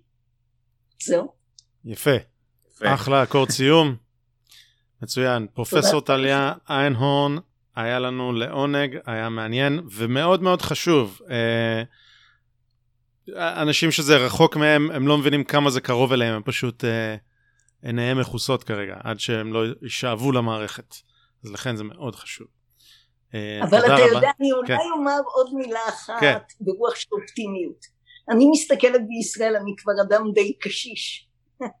וישראל של היום בעיניי טובה כמעט בכל פרמטר מישראל של ילדותי. ישראל, מדינת ישראל עשתה דברים נפלאים. כלומר בתמונה הכללית זו תמונה מדהימה. אין תנועה לאומית מוצלחת כמו התנועה הציונית ואי אפשר לקחת את זה. אז גם אם יש פגמים וגם אם מערכת המשפט לא מושלמת אה, למדתי בימים האחרונים שני דברים. א' שהחתם סופר אמר שתשפ"א היא מאשפות תרים כלומר זאת השנה שמתשפ"א כי אשפות שם כתוב בלי ו' אז אנחנו נתרומם, נקווה, אבל גם כתוב בצדק תשפוט עמיתך, כלומר בתשפ"ט אני מקווה נגיע לתיקון מערכת המשפט, זה אפשרי, זה בידינו ואני מאמינה. יפה, אז אנחנו מצטרפים אלייך, אנחנו רק אה, הנקודה היא שצריך להיות ערניים ולפעול כדי שנתקן, ולא לא לצפות שהכל יהיה בגרף עלייה. רונלד רייגן אמר, אה, החברה המערבית או העולם החופשי תמיד דור אחד מעריצות. מרחק דור אחד מעריצות. אם, לא נס, אם לא נשים לב, אז uh, הכל יכול uh, להידרדר מאוד מאוד מהר. אז כולנו צריכים. יפה. שוב תודה. תודה רבה רבה. שיהיה ערב טוב. תודה רבה לכם. ביי ביי. תודה רבה לכם.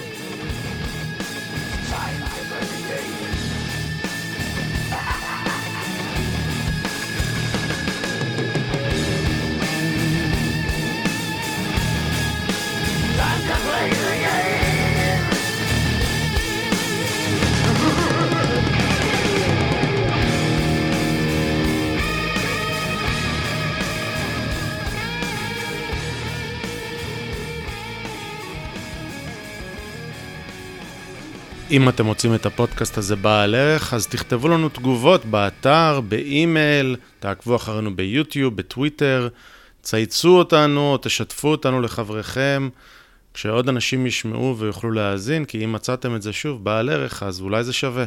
כל אינטראקציה שלכם עם התוכן הזה רק תעזור לנו. אז uh, מודים לכם מראש ותודה רבה שהאזנתם. להתראות.